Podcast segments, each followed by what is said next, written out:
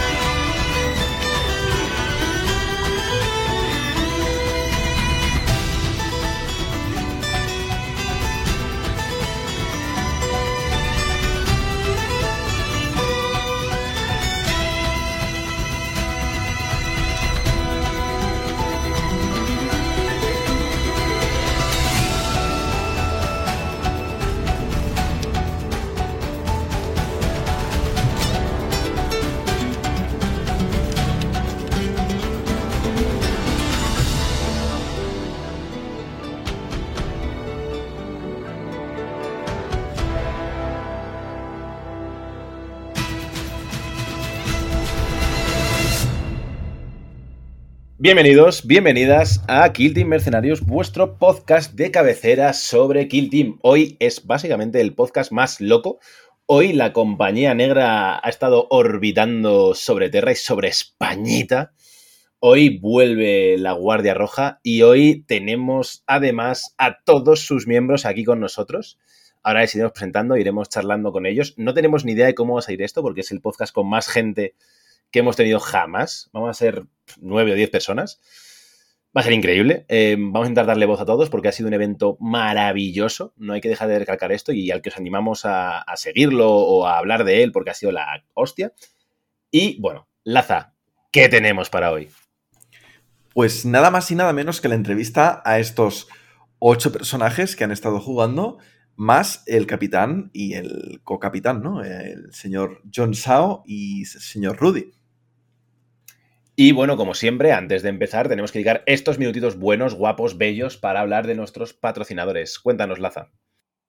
Pues el primero es el señor Redil de Redil Studio, que lo podéis encontrar muy a menudo pintando por twitch.tv, Redil Studio es un crack y si queréis mejorar vuestro estilo de pintura, él además os ayuda, os da consejos, yo lo aconsejo porque de vez en cuando me paso por ahí y si no, pues la verdad es que hace una compañía muy agradable, así que no, no dudéis y, de echarle un vistazo. Además, hoy, eh, con, con, este programa, por la tarde, lo tendremos también el sorteo en directo para eh, una miniatura que os puede pintar el señor Reddit, así que no dudéis. Y ahora empieza la fiesta, eh, la parte que todos estáis esperando, que es Ace comentando las ofertas de Kingdom War Games, ya sabéis, con un 20% de descuento. Y en estas miniaturas tan bellas que yo no conozco absolutamente a ninguna. Pero vamos a ello porque hoy, sin que sea de precedente, puedo opinar sobre algunas, ¿vale? Porque sé de qué van. Tenemos los nuevos Norse de Blood Bowl, esta panda de nórdicos, con dos cerdicos además muy monos, que son dos nuevos jugadores estrella. ¿Y cerveza? Con cerveza, correcto, en la espalda. ¿Puedo opinar, joder, con esta gente que lleva todo blog? Es que maravilla, joder. Eh, jugar a Blood Bowl, que también es muy divertido, pero sobre todo a Kill Team. Y además tenemos, y aquí empieza la fiesta, eh, de Warhammer Underworlds, tenemos Muertos Exiliados, eh, tenemos eh, el Nethermaid, rivales de Harudip, que a, ver, a saber qué son, y bueno, sí que sé lo que son realmente, son como unos señores con unas capas muy bellas, como una especie además de también unos rátidos, que son como Skavens, que van haciendo sus cosas, y bueno, como no muertos, ¿vale? Y hasta aquí puedo leer y este es mi conocimiento de Warhammer Underworlds. Cuéntame, John, que tú sí que sabes de esto. Vale, ya que estamos, pues por lo menos para matizarlo. Son demonios rojos. Adelante.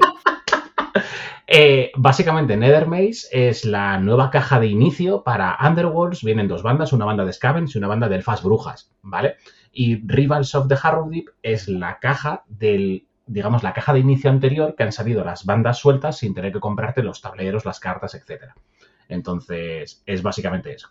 Es la nueva temporada de Underworlds. Bueno, pues lo que ya he dicho, ¿no? Son no muertos y fantasmitas y Skaven, si es que lo, he bordado una vez más. Un día más bordándolo. Que no son fantasmitas. Bueno, es tu, opinión. Eh, llevan capas, son fantasmas. Bueno, em, vamos a ver. Bueno, son elfas, John, son elfas fantasma. Ya está, no pasa nada. ¿Qué vamos a hacer? Yo creo que eh, aquí el único fantasma es Ace, que no está mencionando que Kingdom está en la calle Arroyo de Lelipa. Eh, definitivamente, Kike, te queremos. No nos quites nunca el patrocinio porque queremos seguir haciendo esto. Yo solamente te lo hago ya mm, sin ningún problema. Vale, vamos a pasar a lo que. Vamos a presentar a nuestros invitados y que nos cuenten un poco cómo han ido sus partidas poco a poco. Podéis intervenir todos cuando queráis, cuando os apetezca, levantéis la manita. Y hablando de manitas, eh, Laza, ¿qué quieres? Bueno, yo quería eh, decir una cosita muy sencilla. Hemos dicho que vuelve la Guardia Roja y quiero decir, y muy alto y muy claro, que no vuelve con las manos vacías. Hemos sido el primer clasificado, el equipo ganador, con mucha diferencia y por eso, con más motivo que nunca, pues hay que escuchar esta entrevista apasionante con estos cracks y estos ganadores. Eh, la puta estrella. Vale, eh, hablando de manitas. Eh, Urco, eh, probablemente el, el, auto. el jugador más autoinfavorado del equipo. Cuéntanos un poquito cómo ha sido tu experiencia. Manita. Buenas. Pues muy buena la experiencia, la verdad. Eh, yo tuve unos rivales que de verdad que no me venían nada, nada bien. Pero, pero bueno, por lo menos me saqué las castañas del fuego en dos de ellas, de las partidas que pude jugar. ¿Con qué jugaste tú, eh, Urco? Pues contra Canadá me tocó contra la Warcoven. Eh, que se me. No, o fue en Europa. No sé, uno de los dos fue Warcoven. Y, el otro, y el otro fue Greenskin.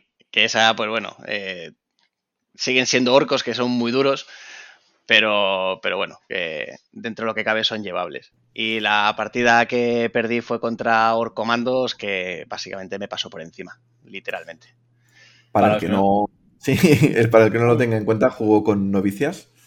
Sí, Urco es el que lleva el disfraz de novicias en, en los torneos, ¿vale? Entonces es nuestra novicia de cabecera y juego con novicias y eh, es el hombre que fácilmente más, eh, básicamente ponía en sus matrices lo mismo que yo ponía en mis notas de la ESO. 1, 2, 3, 1, 2, 3, no pasaba el, cabrón del 3. se, metía unas infradoradas brutales. Solamente puse un 5 creo durante todo el torneo y fue con, en la primera ronda contra Arlequines, que, porque era el único equipo que, tenía Arlequines creo. Y, no me, y no me tocó jugar contra ellos. Así que el resto pues no sé, no, yo siempre me pongo muy nivel medio. En el fondo me da igual un poco contra quién enfrentarme mientras no sea guardia veterana y comandos. Bueno, ni Pathfinders, ni. ¿no? Eh, Pathfinders me dan un poco bastante más igual. odio, odio, más la guardia veterana y los orcomandos, porque no tengo por dónde cogerlos, tío. Son muy duros o muchos muñecos y al final eh, hacen, hacen mucho daño. Pero bueno, al final de, incluso con que no queriendo enfrentarme a ellos, me ha tocado tocar con dos orcos. Y, bueno, bastante que saqué la de los Green Skin, que bueno, tampoco es que es una facción que esté muy fuerte. Sí, yo te quería preguntar, porque mucha gente no habrá tenido la experiencia de jugar a nivel competitivo contra Greenskins. ¿Qué te parecieron? Me parece que es una facción eh, que está bien y es divertida por el tema de, de los Gretchins, pero es que no hacen nada realmente que no hagan los orcomandos. Eh, entonces es como que flojea por ahí. Siguen siendo bichos con mucha vida, con el Jet Scratch y que pegan como camiones a melee, pero sin tener un DACA, un, un lanzacuetes tan pepino y cosas de esas. Mola, yo la verdad es que mm, hace tiempo que me gustaría probarlos pero es un poco lo que tú dices, ¿no? Que tienes la sensación que con comandos ya tienes todo cubierto y que no parece muy interesante. son más fáciles de, llevar porque puedes, puedes basar tu juego en que no te van a disparar como disparan los, los orcomandos. Yo es curioso porque al principio las chopas me parecían muy, muy, muy fuertes y a medida que van saliendo facciones nuevas, cada vez las veo como más flojillas. Pero bueno, supongo que son cosas del meta que va cambiando. Manita. Pues el, es verdad que sí, que el, que son que, las chopas están muy bien, pero claro, es que las facilidades que están dando a las nuevas facciones de ir a melee eh, les baja mucho el, la, efectividad, ya sea porque puedes meter dos daños seguidos o porque puedes hacer un parry antes de que hagan cualquier otra cosa.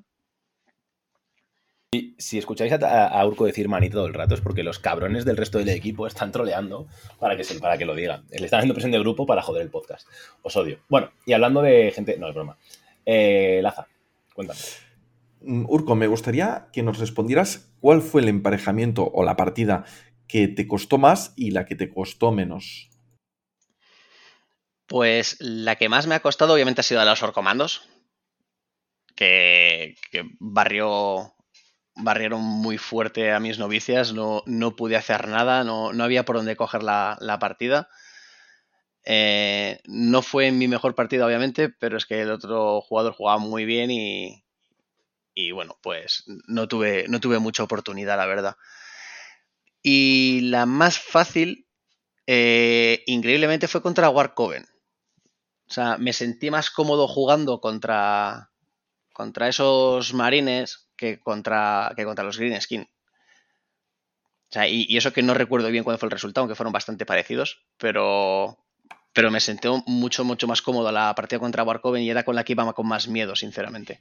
Sí, 15 a 9 contra Warcoven de Europa y 14 a 11, ganaste las dos, contra el Greenskin de, de Canadá. Sí, es, que recuerdo que me sentí muchísimo más cómodo contra, la, contra el, el Tenía un plan como más establecido, fui sabiendo mucho más y me preparé mucho más esa partida. Porque como siempre es una facción con la que no me he enfrentado mucho, pero bueno, tengo jugadores en, aquí en Madrid como Carpio que pues me pueden ayudar y también hice alguna preguntilla a Icane para que me, me asesorara un poco y, me preparé un poco más y al final pues me salió bastante bien la partida. Vale, y pasamos al siguiente jugador, si os parece. Eh, lo he dicho, podéis intervenir cuando queráis para decir manita y lo que queráis, ¿eh? No, manita. Muy muy libres. Em, vale, pues por orden de. Y Canem, cuéntanos qué tal tu experiencia, cómo fueron un poco tus partidas, etc. Pues yo en mi caso me enfrenté primero contra el equipo europeo fueron Drukari, que bueno, es una facción de compendio. Tiene, pues, está bastante por detrás a nivel competitivo y la partida, pues, pues fue bastante, bastante fácil, la verdad. Mi segunda partida fue la que más me preparé. Hice como 80 mm, partidas eh, la semana de antes para jugar esa partida. Eh, me rayé muchísimo, ya lo visteis vosotros por el grupo. Estuve que si voy a cambiar eh, todo lo que os dije en el podcast, que aquí lo pusimos en, en Mercenarios. De chicos, tenemos dos tipos de lista con Warcoven, es esta y esta, no salgáis de esto, que si no estáis haciendo el friki, pues ahí rayándome, voy a meter esto, voy a meter lo otro, porque la granada es esto, la granada es lo otro. Al final hice lo que no tenía que hacer, que meter los hechiceros por delante, me ganó, ¿vale? Pues la que más me preparé fue la que peor me salió. 17 eh, me metió en contra. Ah, también hay que decir que jugabas contra Micromancer, que es fácilmente uno de los jugadores con más calidad ahora mismo a nivel internacional, con bastante diferencia, ¿eh? O sea que bueno, que tampoco es una partida para, sentirse mal, y sobre todo era un mal pairing, era un jugador muy bueno, pues bueno, cosas que pasan, no, había ningún problema. Sí, bueno, pero yo creo que me, voy con mal sabor de boca en esa partida porque creo que podía haberlo hecho un poquito mejor si no llego a estar tan, tan rayado con, esa partida. Si hubiera jugado como siempre, creo que, hubiera salido un poco mejor. Porque es que todas las partidas que, que, hice de prueba, que desde aquí mi agradecimiento a Wallace sobre todo, que estuvimos probando un montón de cosas y, joder, salían bien las partidas, pero al final esta, yo qué sé, la lié muy parda. Y bueno, la última ya fue contra eh, los Heretics de Estados Unidos y pues es otra facción que es de compendio y también pues tiene muchas carencias respecto a una que ya está renovada. La verdad que la última, muy majo el chaval, que además eh, colecciona también caídos, que se está haciendo ahora un, un kill team de, de, los nuevos legionarios de caídos y estuvimos ahí al final de la, de la batalla ahí hablando un poco de eso. Así que yo, si en algún momento ese chaval escucha esto y entiende el castellano, desde aquí un abrazo porque fue muy majo, la verdad. Bueno, ¿y qué, cuál fue? Bueno, ya nos has contado un poco, pero por, por andar un poco más, ¿no? ¿Dirías que tu partida, cuál, cuál, fue tu partida más sencilla, más complicada? Más complicada supongo que la de Micromancer, ¿no? La de, la de este Warcoven. Sí, sí, en turno 2 ya estaba yo ahí contra las cuerdas. Y bueno, es que la otra, en turno 1, es que esto fue increíble. ¿Cuánta, ¿A cuánta gente le metiste un blast a los Drukari? Pues si no recuerdo mal, fueron 8, ¿no? 7 o 8, no recuerdo sí. bien. Pero fue, sí, fue además el primer movimiento y fue un blast de, de 8 miniaturas. Pero con una caída de, de mano impresionante. Sí, de un blast, de un blast. Un blast, 8 miniaturas. Entonces, bueno, cuando ocurre eso, pasan cosas. Aunque se te llega la mano, como dice John, al final chipeas, quitas heridas, aunque sean dos, tres heridas a cada miniatura, le has metido 24 heridas a todo el kill team. Es una auténtica barbaridad a un kill team que encima no se cura. Entonces, pff, es, es, prácticamente partida. Y claro. supongo que a partir de ahí es snowball y, y para adelante. Claro, claro. Aunque luego, pues como dice John, eh, no llegué a matar tanto como debería con, con pillando a 8 miniaturas. Después también el, Soul Reaper, pues tampoco, o sea, disparó y hizo Overwatch y no mató nada. Eh, ni siquiera hizo una herida, vamos. Pero bueno, ya a partir de, ese turno, eh, la líder murió nada más empezar el segundo turno. Ya estaba, claro, estaba herida, ¿no? De, del blast este que pilló. Eh, luego nada, con nada que hacía es que morían todos, ¿sabes? Los Zangor, cargaba un Zangor y ya mataba de una hostia, no pillaba daño tampoco porque estaban heridos. Entonces ya, como dice, fue muy, muy bola de nieve que, que la partida en turno 2, al final del turno 2 estaba ya, creo que le quedaban dos miniaturas. El 18, 18 la más fácil. La más complicada, claro, la de micro. Hmm. Dale, John. Decía que acabó 18-4. Y en, yo, yo, yo, vi el turno 1 y, y, fue, uff, qué caída de mano, espero que se recupere. Vi el turno 2 y dije, quito la partida, ya está. O sea, es el 18 seguro. La verdad que fue, vamos, tanto la partida. La de Ereti también quedaste parecido, ¿no? O sea, ganaste con bastante holgura, si no recuerdo mal. La de Ereti no fue, no fue tanto. La, no, fue, no fueron tantos puntos porque, como en esa partida era Six Ground, si no recuerdo mal, mm. Eh, y él con los tres APs, pues no me daba pa, pa, para pillar tanto. Ya 14 a 9. 14 a 9. Bueno, así... No, eh, perdona, 14 a 5. Lo que pasa es que no pudiste hacer muchos puntos hasta el tercer, cuarto turno, que ya lo tenías todo muy controlado. Los dos primeros puntuaste relativamente poquito. Yo me acuerdo que me conecté tarde y vi que ibais 2 a 3 y me pegó un susto.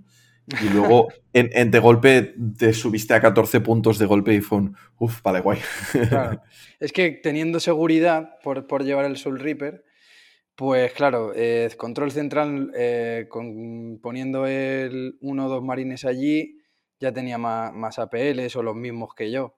Tampoco podía llevar los hechiceros delante, ya teniendo la experiencia de llevar los hechiceros delante con, con Micromancer, ya dije, no, nunca más, nunca más. Así que mmm, esperé, o sea, tampoco tenía prisa, tampoco la, la diferencia de puntos que, que, teníamos el equipo en general tampoco era algo que necesitábamos hacer súper mucha diferencia de puntos.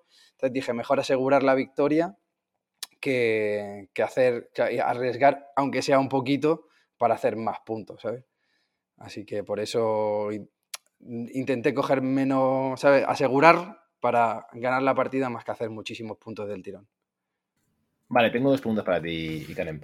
La primera, ¿qué tal ha sido aprender una facción básicamente desde cero, ¿no? Para prepararte, no desde cero, pero prácticamente, para preparártela para este torneo, porque fuiste, bueno, eh, al final tuviste que adaptarte a estos Warcoven, que no, tú a priori no los jugabas.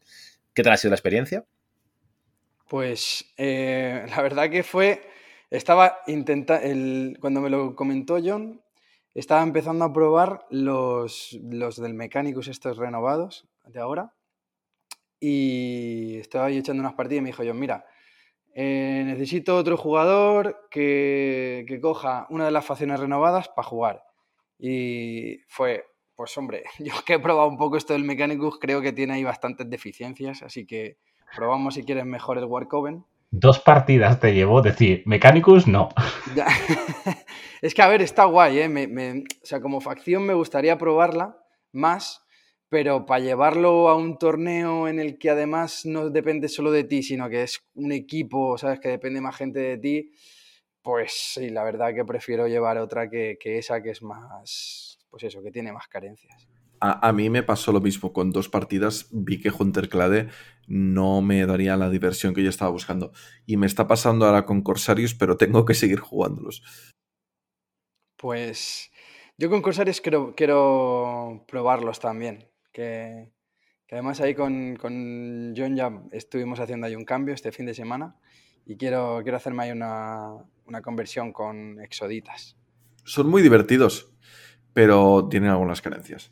Pero bueno, eh, lo dejamos para otro día, ¿no? Que Sí, sí, yo creo que da, da para liarnos ahí un rato, ¿o qué Claro. es? ¿Cómo lo ves? Quiero, quería preguntarle también por la. Tengo otra pregunta. ¿Consideras ahora mismo eh, Warcoven, porque ya te estamos viendo jugar bastante con Warcoven en los torneos físicos y demás, ¿consideras ahora mismo Warcoven tu facción principal? Pues es que tampoco tengo así una facción principal como tal, pero sí que quiero jugar ahora un poquito más con ellos, que estoy terminando de pintarlo todo. Y me gustaría jugar por lo menos pues unos cuantos meses con, con ellos, porque ya que los he estado, ¿sabes? Como me vi un poco ahí em, impelido a probarlos para el y tenerlos para el torneo este mundial, pues dije, joder, pues ya que tengo las miniaturas, las monto y las pruebo también ahí en, en torneo físico a ver qué tal, qué tal van en general. Como opinión de facción en general, creo que, o sea, a mí me gustan mucho, tienen, tienen muchos combillos, tienen muchas historias con los hechiceros. No son lo más competitivo que hay ahora mismo, pero para echar unas partidas y, y demás me parecen súper divertidos y yo se los recomiendo a mucha gente, que una vez pasada la barrera esta inicial de hacerte el roster, después no es tan, tan, tan complicado. ¿eh? Que al principio parece que asustan mucho, pero no, no es tanto luego. Luego ya, luego al final son dos o tres cosas que, que está bastante claro. Vale, y por. Vamos a seguir avanzando, si os parece. Vamos a dar con nuestro. Ahora con nuestro jugador Arlequín de cabecera, con este pequeño seguidor de Cegoraz. Eh, Dragu, cuéntanos qué tal tu, tu experiencia en, en el torneo, qué tal te ha ido. Bueno, pues eh, la primera partida contra Novicias. Yo la verdad, francamente es que mirando los matchups contra la mayoría decía, joder. o sea, lo que venía a mi cabeza era, joder. Pero, o sea, fuera de pocos pairings buenos, pues al final las novicias, dentro de lo que cabe, no era tan malo como otras cosas que podía tocar. Y al final, pues mira. Y esa la acabé perdiendo y, y ya está. Y sí, no, no son las de Urco Urco. Eh, Vale. Luego ya las siguientes eh, contra Tiránidos. Que Tiránidos, la verdad, eh, apenas había jugado contra ellos. O sea, que creo que una partida y vamos, cuando estaba empezando el juego. Y me sorprendieron muchísimo, ¿eh? Pero muchísimo. O sea, en cuanto me puse a leerlos y me di cuenta de, que una vez más el melee aquí lo iba a perder. O sea, eh, tuve vibes de Orcomandos, de decir, "Ef, el melee, el que cargue va a matar. Y encima con Relendes y Rending, jodido. Y como puede disparar y todo con lo de las 3 pulgadas y tienes las gratis y eso, también puñetero. Y encima la misión siendo 6 ground tampoco es que digas, ah, bueno, pues me quedo detrás, puntúo, lo que sea, lo voy haciendo poquito a poco. Tienes que estar ahí y tienes que ponerte a rango de carga si quieres hacer algo, si no quieres perder poquito a poco. Y al final, pues mira, con el empate ese yo eh, en ese sentido me doy con un canto en los dientes. Eh, sobre todo porque en esta segunda ronda, en la de Canadá, yo, yo no había ningún matchup que dijera, mira, este yo lo veo bien. A, pesar de parecer ahora un poco llorón aquí. Pero mira. Y luego ya la última, pues contra Warcoven, que contra eso sí que más o menos lo veo bien. Entre los neuros y los fusiones y eso, pues puedo tirar más para adelante. ¿Cuál fue, bueno, lo he dicho, la especificado un poco, ¿cuál, ¿cuál fue la partida que veías peor y la que, bueno, aunque luego te sorprendiera, y la, la partida que dijiste, pues esta la ganó seguro?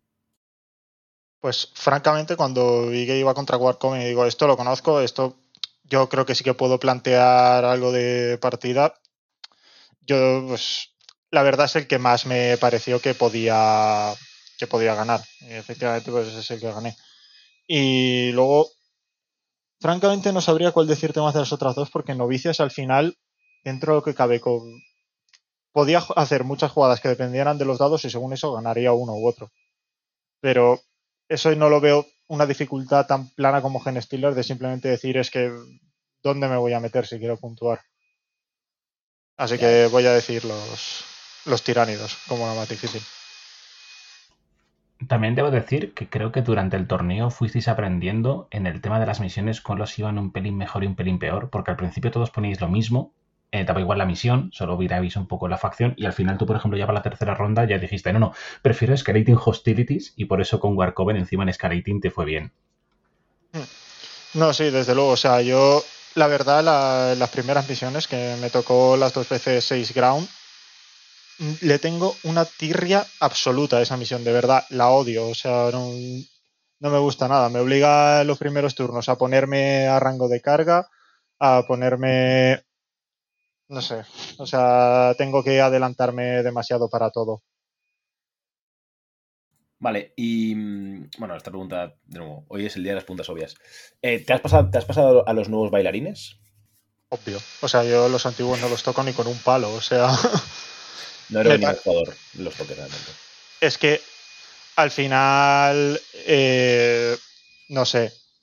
Los nuevos, o sea, los antiguos me parece que son muy straightforward, de que tienes tu plan eh, y si no te sale bien, o sea, si, si es algo a lo que no puedes competir, porque al final, al final tu plan de poder pegar a melee, cargar, double dip, todo esto, también depende un poco de que el otro te deje hacerlo, en ese sentido. Y es algo complicado. Y estos al final pueden conseguir que aunque tu plan principal no sea tan bueno, o sea, que, que aunque otro plan no sea tan bueno como tu plan principal, puedas jugar ese plan y ganar. O sea, véase Orcomandos, Genestealer, etcétera. Vale, eh, más preguntas sobre los nuevos. Ya que, ya que estás aquí, te aprovecho. Eh, ¿Qué opinas? Eh, se escucha mucho, al menos en mi región, muchos lloros payasos, de que los arlequines son ahora mismo demasiado dicey, o sea, que dependen mucho de los dados. ¿Cómo, cómo lo ves? Mm, a ver, yo entiendo entiendo que se refieren a lo de Zegorach y todo esto y es algo que, o sea, puedo llegar a comprender. Pero es que también te digo que yo generalmente los dados los he gastado más a... O sea, al final tienes que tirar dados de una forma u otra. Eh, Por ejemplo, con el Prismatic Blur vas a tener que rolear dados y mira, pues eh, un dado, si lo fallas y lo puedes rerolear, es más que un dado solo. O sea, a riesgo de parecer obvio. y no sé. Luego la Zegorach, francamente, yo en prácticamente todas las partidas la he usado más como un disuasorio, la he gastado más como cualquier otra cosa que realmente algo de decir, no, yo me fío de que aquí vaya a hacer el parry, así que no sé. ¿Dónde, ¿Dónde los pondrías ahora mismo a nivel tier list, ¿no? ¿Dónde crees que están más o menos? O sea, sé que es pronto y que todavía no, no tenemos la experiencia suficiente, ¿no? Pero más o menos, ¿dónde, ¿en qué lugar los pondrías? Pues mira, así como los, eh, los primeros, sí que me, me parece que al final dentro de la tier list son buenos, pero siempre la gente tendía a sobrevalorarlos un poco. Estos no me parecen para nada sobrevalorados, estos son muy buenos. Me parece que voy a decir al nivel de Wyrblade. Así. eh, O sea, justo Un por poco debajo de. Guardia y Tau, quizá. Sí, por ahí, o sea, si dijéramos, pues, po- eh, al nivel yo diría de novicias, Wyrblade, estos, o Mm. sea, por debajo de Tau Pathfinders, pero, pero vamos, que, que flojos no son, o sea, que baje Dios y lo vea. Es cierto. Vale, Pues, em, si quieres añadir algo más, Laza.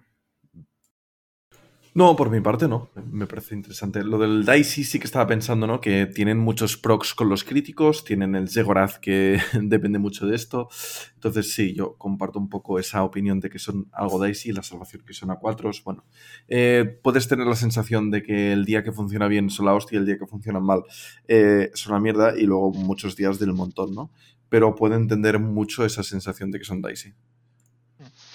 No, claro, pero al final quiero decir antes realmente, por ejemplo, yo me fijo en los matches anteriores y, por ejemplo, contra Orcomando lo único que podías hacer era que la caricia tuvieras ese día también maravilloso y, vamos, y te saliera todo genial, un montón de hits, etcétera. También, pues, que te saliera algún crítico para Zegorach, que, o sea, no, Zegorach, sí, la Marder Entrance, eh, o para el Prismatic Blur, o sea, es que todas las tácticas al final son dicey en ese sentido. A mí, por ejemplo, los arlequines ahora me parece. esto quizá acaba volviendo para morderme, pero quizá menos dicey en el sentido de la estrategia que puedes plantear. Porque, por ejemplo, ahora puedes. O sea, ya no. Puedes montar la estrategia y la base de lo que vas a jugar en base a tener un crítico asegurado, por ejemplo. Eso es algo que antes no podías tener. Sí, en ese sentido es verdad que parece más fácil eh, intentar entender lo que va a ocurrir, ¿no? Saber qué te va a poder pasar o con qué herramientas vas a contar, ¿no? Sobre todo si consigues ese, ese baile, ¿no? Esa, esa actuación que sí que más o menos te va a asegurar algo, ¿no? Algo vas a tener seguro en tu vida. Exacto, o sea, me parece que al final puedes tener un plan de partida más sólido, quiero decir, con los anteriores al final tenías un plan, avanzabas y lo tenías que cambiar 80 veces con estos puedes ceñirte un poco más al plan, cambiarlo también si hace falta y tienes muchas más respuestas. No llega un punto en el que dices, ya está. Vale, y cambiando un poco, un poco de tercio, vamos a hablar con el hermano bueno, este Custodes, este servidor del emperador. ¿Qué tal, Dani? Becerix, bienvenido. ¿Qué tal han ido tus partidas? Cuéntanos un poco. Pues hola a todos. Eh, bueno, yo jugué dos veces contra Windblade y una vez contra Necrones. Eh, la verdad es que la, fueron las tres en dominación gracias a, John, que me, colocó la, misión que yo creo que me venía mejor eh, a mi facción. Y la primera fue muy igualada contra, bueno, contra el Windblade de Europa, pero bueno, al final gané 11-10 creo. La verdad es que preparamos, preparé con, con Ace muy bien la partida y bueno, ciertos movimientos y demás. Y bueno, pues al final eh, me la pude llevar. Eh, fue un resultado muy muy ajustado y vamos, hasta el último turno estuvo, estuvo la cosa justa. Eh, la segunda contra Necrones, pues bueno, la verdad es que era la, más fácil que yo que he tenido, pero bueno, es al final Necrones está un, escalón por debajo de, de Custodes, así que tampoco tenía, tenía mucha historia. Además, encima tuve yo más suerte con los dados. Así que pues, la verdad es que pudo hacer poco el, chico de Canadá. Estamos hablando que aquí ya se había renovado esta facción de Necrones por los cambios que tuvimos en el Data Slate, es decir, que podían revivir gratis y tenían eh, uno más de daño estos desolladores, pero bueno, eh, cayeron fácil, ¿no? Eh, sí, efectivamente. o sea, a pesar de revivir pues un oportuno gratis y, y tener el daño extra, pues la verdad es que tampoco. O sea, bueno, al final sí que podía hacer más cosas, ¿no? Tenía más, eh, más CPs para gastar, pero a pesar de todo no. Ya digo, siguen estando, siguen estando por debajo. Y eso que los custodios tampoco es que ahora estén para tirar cohetes, pero, pero siguen estando por encima. Y luego la tercera eh, partida fue contra Sein. Y aquí la verdad es que fue mi peor partida, con mucha diferencia. Y, porque vamos, eh, yo jugué mucho, eh, jugué mucho peor que él. Tuve un par de fallos graves y aquí tuve un pelín de mala suerte con los dados, que quizás podría haber arañado, más puntos. De todas formas, eh, me da que habría perdido, pero eh, al final el resultado fue, fue un poco abultado y me fui con muy mal sabor de boca por, por, esa, por esa partida. Ahóndanos un poco, sin querer hacer sangre, ¿eh? Pero ahondanos un poco en, claro, ¿qué diferencias había entre tu primera partida, ¿no? Que conseguiste ahí arrancar este, esta victoria, eh, comparado con esta segunda partida de Windblade, supongo que también contaba la experiencia un poco del jugador, ¿no? Shane también es otro. Si hemos hablado de Micromancer, pues Shane es fácilmente el mejor jugador de América con, con bastante diferencia. Entonces, bueno, contamos un poco las, las diferencias de, entre estas dos. Bueno, pues ahí tuve yo dos errores muy graves, además dos errores que había preparado, porque eh, al final eh, dominación lo tenía, el mapa le tenía muy, muy estudiado y a pesar de todo la cagué. O sea, es, para, es para, para pegarme una paliza porque tenía muy estudiado dos movimientos que tenía que hacer. Eh, uno, vamos, uno era con, el, con un custodio que me iba al centro, cogía el punto, me movía a un lado y luego me quedaba para poder hacer dash más, más carga en la chatarra. Bueno, pues ese movimiento lo hago mal y me quedo a más de tres para, y no puedo hacer dash más carga en la chatarra. O sea, eso es para pegarme directamente. Después ya te digo de tenerlo muy estudiado, ¿eh? que lo vivimos tú y yo y bueno, y lo tenía muy estudiado. Bueno, pues ese lo hago mal. Eh, mido, no sé qué, cojo el centro y me quedo a, más de 3. Porque vamos, más o menos tenía estudiado dónde me tenía que dar y por no medir para que no me viera dónde medía, pues lo hice fatal, pero me, me quedé más bastante lejos. ¿eh? Y el segundo movimiento que tenía estudiado, bueno, aquí además la misión no acompañó mucho y me tuve que coger, creo que era Challenge, que es la de elegir uno mío y uno suyo y matar, creo que es. Que no sé si es Challenge o, bueno, da igual, bueno, esa, o tirador. Challenge, cogiste el Challenge. Sí. Challenge. Y bueno, pues ahí. Eh, eh, la verdad es que ahí me la jugué los dados. Si hubiera sacado un crítico, le había matado y había sumado los dos puntos. Eh, al final le dejé uno de vida y no sumé ninguno. Pero vamos, eso no fue. O sea, de eso no me arrepiento, esa, porque la otra que me ha cogido, no me acuerdo cuál era, pero era todavía peor. No es la de matar en dos objetivos. Eh, hmm. No, porque es de seguridad. No cuál era, pero bueno, da igual. No me. Era peor. Qué dolor ahí... dejarlo a uno de vida con el challenge, el desafío activo. Sí, sí, sí, la verdad es que fue, fue, fue, una pena. Sí, porque además eso habría cambiado un pelín la partida, porque estaba en un punto, se tendría que haber movido otro muñeco, bueno, en fin, habría, la dinámica habría cambiado bastante. Y bueno, pues tal, me bajo y para bajarme, otra cosa que tenía estudiada era, eh, me subía con el custodio, disparaba y me bajaba, ¿no? Y ese fue el otro movimiento que también la cagué, muy fuerte. Eh, ahí lo tenía estudiado para colocarme de tal forma que si acaba el granadero, no me viera, y no me pudiera disparar eh, por el otro lado.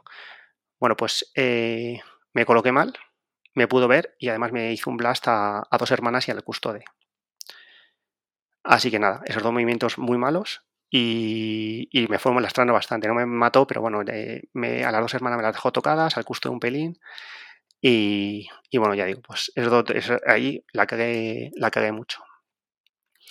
Y luego el resto de turnos ya fui un poco lastrado por, por esos errores y, y, bueno, me dio pena porque me gustaría haber puntuado un pelín más. O sea, creo que podría haber puntuado un poco más, pero... Porque además, eh, bueno, es que además eso le dio más puntos, en fin. Fue un poco... Ya digo, esos, esos dos movimientos fueron, fueron muy graves, fueron dos errores muy graves. Me encanta tener aquí un jugador top con un parcial tremendo en este torneo, ¿no? De ganar dos, perder una y con muy buenas puntuaciones. Y, estar aquí sufriendo por esas dos jugadas en concreto. Creo que de todos los que estamos por aquí nos habrá pasado varias veces, ¿no? Que nos quedan esas espinas clavadas de querer intentar hacerlo todo, pues lo máximo de, de perfecto, de optimizado posible, ¿no? Sí, Sí, sí, la verdad es que, ya digo, porque además con Ace lo estuvimos preparando bastante y teníamos varias cosas. Y bueno, el, más o menos los movimientos eran similares, ya digo, el, el, el del custodio y demás. Y el de la danza la tenía cogido. Además, justo salió la misión de challenge y digo, bueno, pues vamos a intentarlo. Y al bajarme, yo qué sé, no sé. Pues fue, fue un error además muy grave, porque me comí la granada y, y, encima luego el segundo turno también me comí otro blast de menos gente, pero me, también me lo comí. Por lo mismo, porque si ya. porque no me pude liberar del de granadero. Vale, tengo dos preguntas. A, a, todos tengo dos preguntas para todos.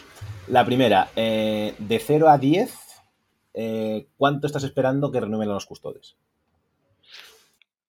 Eh, me vale también los Grey Knights, ¿eh? pero diría que me vale cualquiera de las dos. Pero bueno, la verdad es que bastante. Bueno, ahora estoy probando más cosas, ¿eh? pero sí que tengo muchas ganas de, de que salgan los nuevos, sobre todo con los rumores de la White Dwarf, ¿no? Pues sí que tengo muchas, muchas ganas de que salgan. Bueno, incluso si salen a Startes tampoco nos vamos a quejar, ¿no? Tampoco vamos a decir no a, Sí, lo que pasa es que no espero Astartes en White Dwarf. Bueno. Bonita. Cuéntanos, Surco. Yo tengo muchas ganas de unos Astartes. Eso sí que lo estoy esperando como agua de mayo. Pues que creo. Mi renovación de a cambiar a, a facción de élite por primera vez. Yo que sí me que creo unos marines. que van a salir por White Dwarf. Pero bueno, no me voy a apostar comidas, ¿eh? Eh, yo acepto apuestas de cuando, dónde queréis que salgan, chicos, ya sabéis. Eh, yo sí creo que van a ir de White Dwarf. Lo que pasa es que creo que van a meterles cosas tipo infiltratos. O sea, va a ser como una cosa un poco más mixta. Ya lo veremos. Eh, si, no, si salen tipo, pues eso, ¿cómo es esto? Mejora, no. Matriz de mejora también es una absoluta posibilidad, sin duda. Vale, y la segunda es Custodes 4 APL. Yo creo que sí.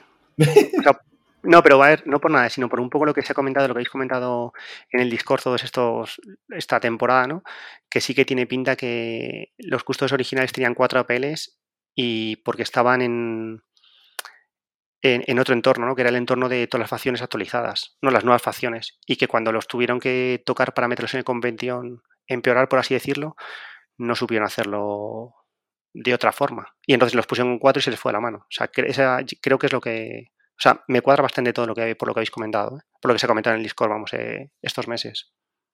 Eh, creo, o sea, yo no, no tengo mano con la gente de Workshop, pero hay gente que sí.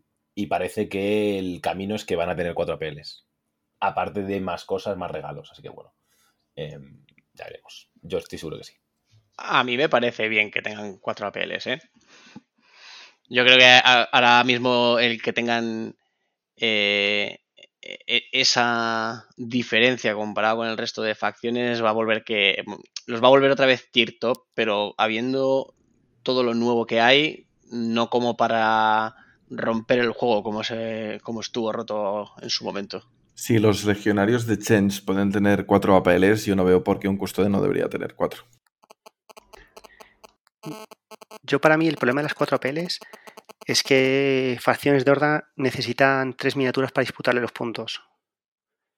Y eso quizás sea un, problema. Pero para mí eso no es un problema. O sea, es que si no, no puedes pelear contra la horda. Porque si, te, si dos mierdas secas, guardia, Tau, te pueden, te pueden quitar un punto con un solo custodio teniendo cuatro miniaturas, o las que sean, eh, es un problema. Entonces, claro, cuando peleabas contra gente de compendio, que tenían 10 miniaturas con dos APLs, tipo Drukari, con su cuchillo y esas cosas, eh, pues se puede sentir frustrante, ¿no?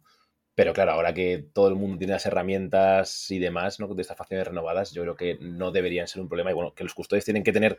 Al final, para mí, los custodios tienen que tener una distinción de los astartes normales, ¿no? Y es justo ese APL, el 2 o más, etc. Eh, yo, sinceramente, eh, lo veo un poco. O sea, yo viéndolo desde el Warcoven, si tienes cuatro APLs, no te puedo tirar ningún hechizo y encima eh, pegas como un camión, yo eso lo veo cuesta arriba con, con el Warcoven, ¿eh? Pero bueno, esto es llorar por llorar. Pero aún así, sí que es verdad que para lo que es el ámbito competitivo actual sí que necesitan un cambio los, los custodes porque ahora mismo se están quedando muy por detrás. Sí, está claro que cada vez que renovar una facción nueva, además, a peor, ¿no? Incluso los, los cosarios contra élite, contra estos custodios, por ejemplo, son un putísimo infierno, porque tienen muchas armas, dos fusiones en tu cara y un tercer, una tercera pistola muy buena. Es, es- es, eh, bueno, muy duro, muy complicado. Vale, y mm, yo creo que ya toca pasar. Sí. Eh, Mark, este, esta wildcard de, mm, del equipo que empezó jugando Guardia Veterana, estuvo, quedó segundo en las Freaks. Y ahora, bueno, básicamente le hemos obligado a jugar Windblade. Bueno, obligado tampoco. Cuéntanos un poquito cómo ha sido tu experiencia, Mark. Hola, buenas. Am, pues sí, jugué Winblade un poco en principio que, que, que hacía que habían salido, un mes, dos, creo, cuando se me propuso. Sí, no mucho más. Un mes, como mucho, un mes y medio. Básicamente porque eran, bueno, quería jugarlos, me molaban. Y, y básicamente porque tú los habías probado y no te molaron. Y fue en plan, oye, ¿quieres venirte a jugar esto? Y si Ais quiere, si quiere ir, pues al igual te vas con guardia veterano. Y fue, pues venga, va, vamos a ver qué. De hecho, eh, los he vuelto a jugar en un, en un GT, gané y ahora mismo los tengo metidos debajo de la cama en el. porque no van a volver a salir, no van a volver a, a ver la luz del sol, la verdad. Hasta que no buffen el hiding, no quiero ni verlos. Hostia, no, no. Yo, yo lo estoy disfrutando mucho. Pero, en fin, básicamente eso que fue en plan, bueno, tenía intención de jugarlos, pues ya que estoy, pues los, los practico para el, Mundial, ¿por qué no? Ah, y bien, bueno, me fue bien. Gané dos, perdí una. La primera fue contra Watapi, con Arlequines, ah, que la perdí de uno. Y fue una partida muy, muy, muy ajustada. ah, porque me, me pareció muy buen jugador. Fue de esas partidas que estuve ganando toda la partida, pero en plan, bien, con calma. Y, y el tío empezó a rascar, a rascar, a rascar, hasta que al final me, me sacó el punto. ¿Os quedasteis eh, con pocas minis los dos? ¿O hicisteis una carnicería? Eh, lo que pasa es que tú ibas ganando de bastante y de golpe, hay que decirlo, si no lo dices tú, pues creo que queda más bien, que los dados realmente fueron bastante exagerados, ¿no? Eh, de, de turno 2 en adelante, en el que él lo iba acertando todo y tú lo ibas fallando bastante. Y creo que eso yo creo que acabó de definir la partida, porque en, re- en realidad eh, empezaste muy bien, te lo preparaste todo como lo querías hacer y empezaste haciendo mucha presión y ganando. Puede. ah, John, John tiene manita. Sí, no, solo iba a decir que yo empecé, esta partida no, no la pude terminar de ver, pero me vi eso justo hasta el turno 2 y dice, ah, la tiene encarrilada. Y ya, pues bueno, desconecté y demás. Y luego cuando pone el resultado de perdido de uno, y yo, pero ¿cómo es posible? Y ya me lo explicó Laza y dijo, joder, es que así. Yo voy a decir que sí tuve. Tampoco muchísima mala leche, pero bueno, las tres, dos, tres tiradas que tienen que salir no salieron. Pero bueno. Pero igualmente, insisto, cualquier otro jugador no me hubiese remado lo que me remó. Porque fue en plan, sí, eso, primeros dos turnos, paliza. Pero esas palizas que en plan, que si estás en un torneo y es llevas un par de partidas ya así, al igual dices, pues mira, te concedo y me, me voy a tomar una Coca-Cola o algo. De ¿Para qué hecho, jugar esto? de hecho, dijo de concederte y fuiste tú el que le dijo, no, no, venga, vamos a jugar, que puede pasar cualquier cosa. Suena, su- suena algo que, que yo diría, sí. Ah, pero eso, que básicamente sí. ah, tal vez hubo un poquito de suerte implicada, pero creo de verdad, ah, hay veces que sí, mira, esto ha sido totalmente suerte, pero creo mucho que, que- que ganó porque el, el tío era bueno. Y me remó un montón los puntos y fue esa, esa sangre fría de, de no dar la partida por perdida mientras estás jugando. En plan, de tú tira para adelante, intenta rascar lo que puedas. Y básicamente pasamos de, de esto, de haberle matado casi todo, a terminar el último turno yo con dos minis y él con dos minis. Y, verme en los últimos dos movimientos, en plan ahí haciendo ajedrez en, en 3D, pensando a ver cómo puedo maximizar puntos o hacer que él no puntúe. y la última jugada, imaginaos, ya no era ni para ganar, era para empatar. Y no me salieron los dados y, y perdí, y perdí por uno. Pero fue muy exagerada la remontada que me hizo. Am, y después de eso fue. Bueno, después de eso ah, aprendí que, que se me da bien la guardia veterana, por lo que fuera. Ah, que Ace tenía razón cuando decía que Winnipeg era un, un buen pairing contra, contra guardia veterana. Y luego ya me apunté, le dije a John que me pasase guardias y, y así fue. Y ya gané las dos siguientes. ah, la siguiente contra, contra Sheldon de, de Team Stream. Básicamente te jugaste dos o tres partidas en el Campanas, me parece, ¿no? Contra Guardia Veterana. Hiciste preparación a saco. Me comí dos seguidas, fue un post, vale, venga, se ve, se ve que se me da bien para adelante. De hecho, de hecho, eh, bueno, jugaste contra Sheldon y luego además jugaste contra eh, Chris. sí, sí, sí, que ya, es un- ya llegaré. Chris ya, Batchy, sí, sí. Chris Batchy, sí, es Chris muy Batch, bueno. que, es, que es un gran jugador, así que nada, cuéntanos que esa partida tuvo que ser Sí, interesante. esa fue brutal, sí, sí. Un Ah, momento, un momento. Primero habla más de Kill Team Stream de Sheldon y de lo bien que jugaba.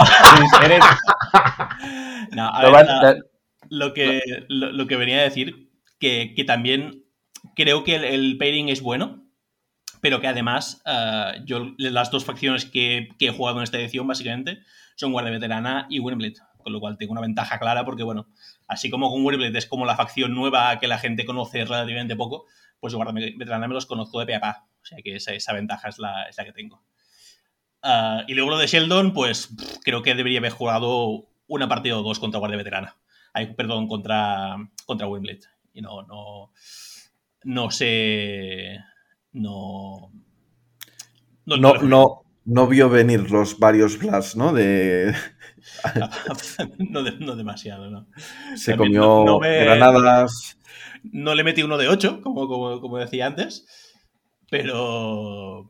Pero sí, se, se comió unos cuantos y bueno. la- la- me, me fui llevando la ventaja poco a poco y el- llegamos al cuarto turno que, que- que- que tuve que intentar. o sea, tuve que resistirme de matarle la, la última mini para poder puntuar la, el capturar el eh, hostaje. O sea que fue, fue, bastante, fue bastante paliza esa.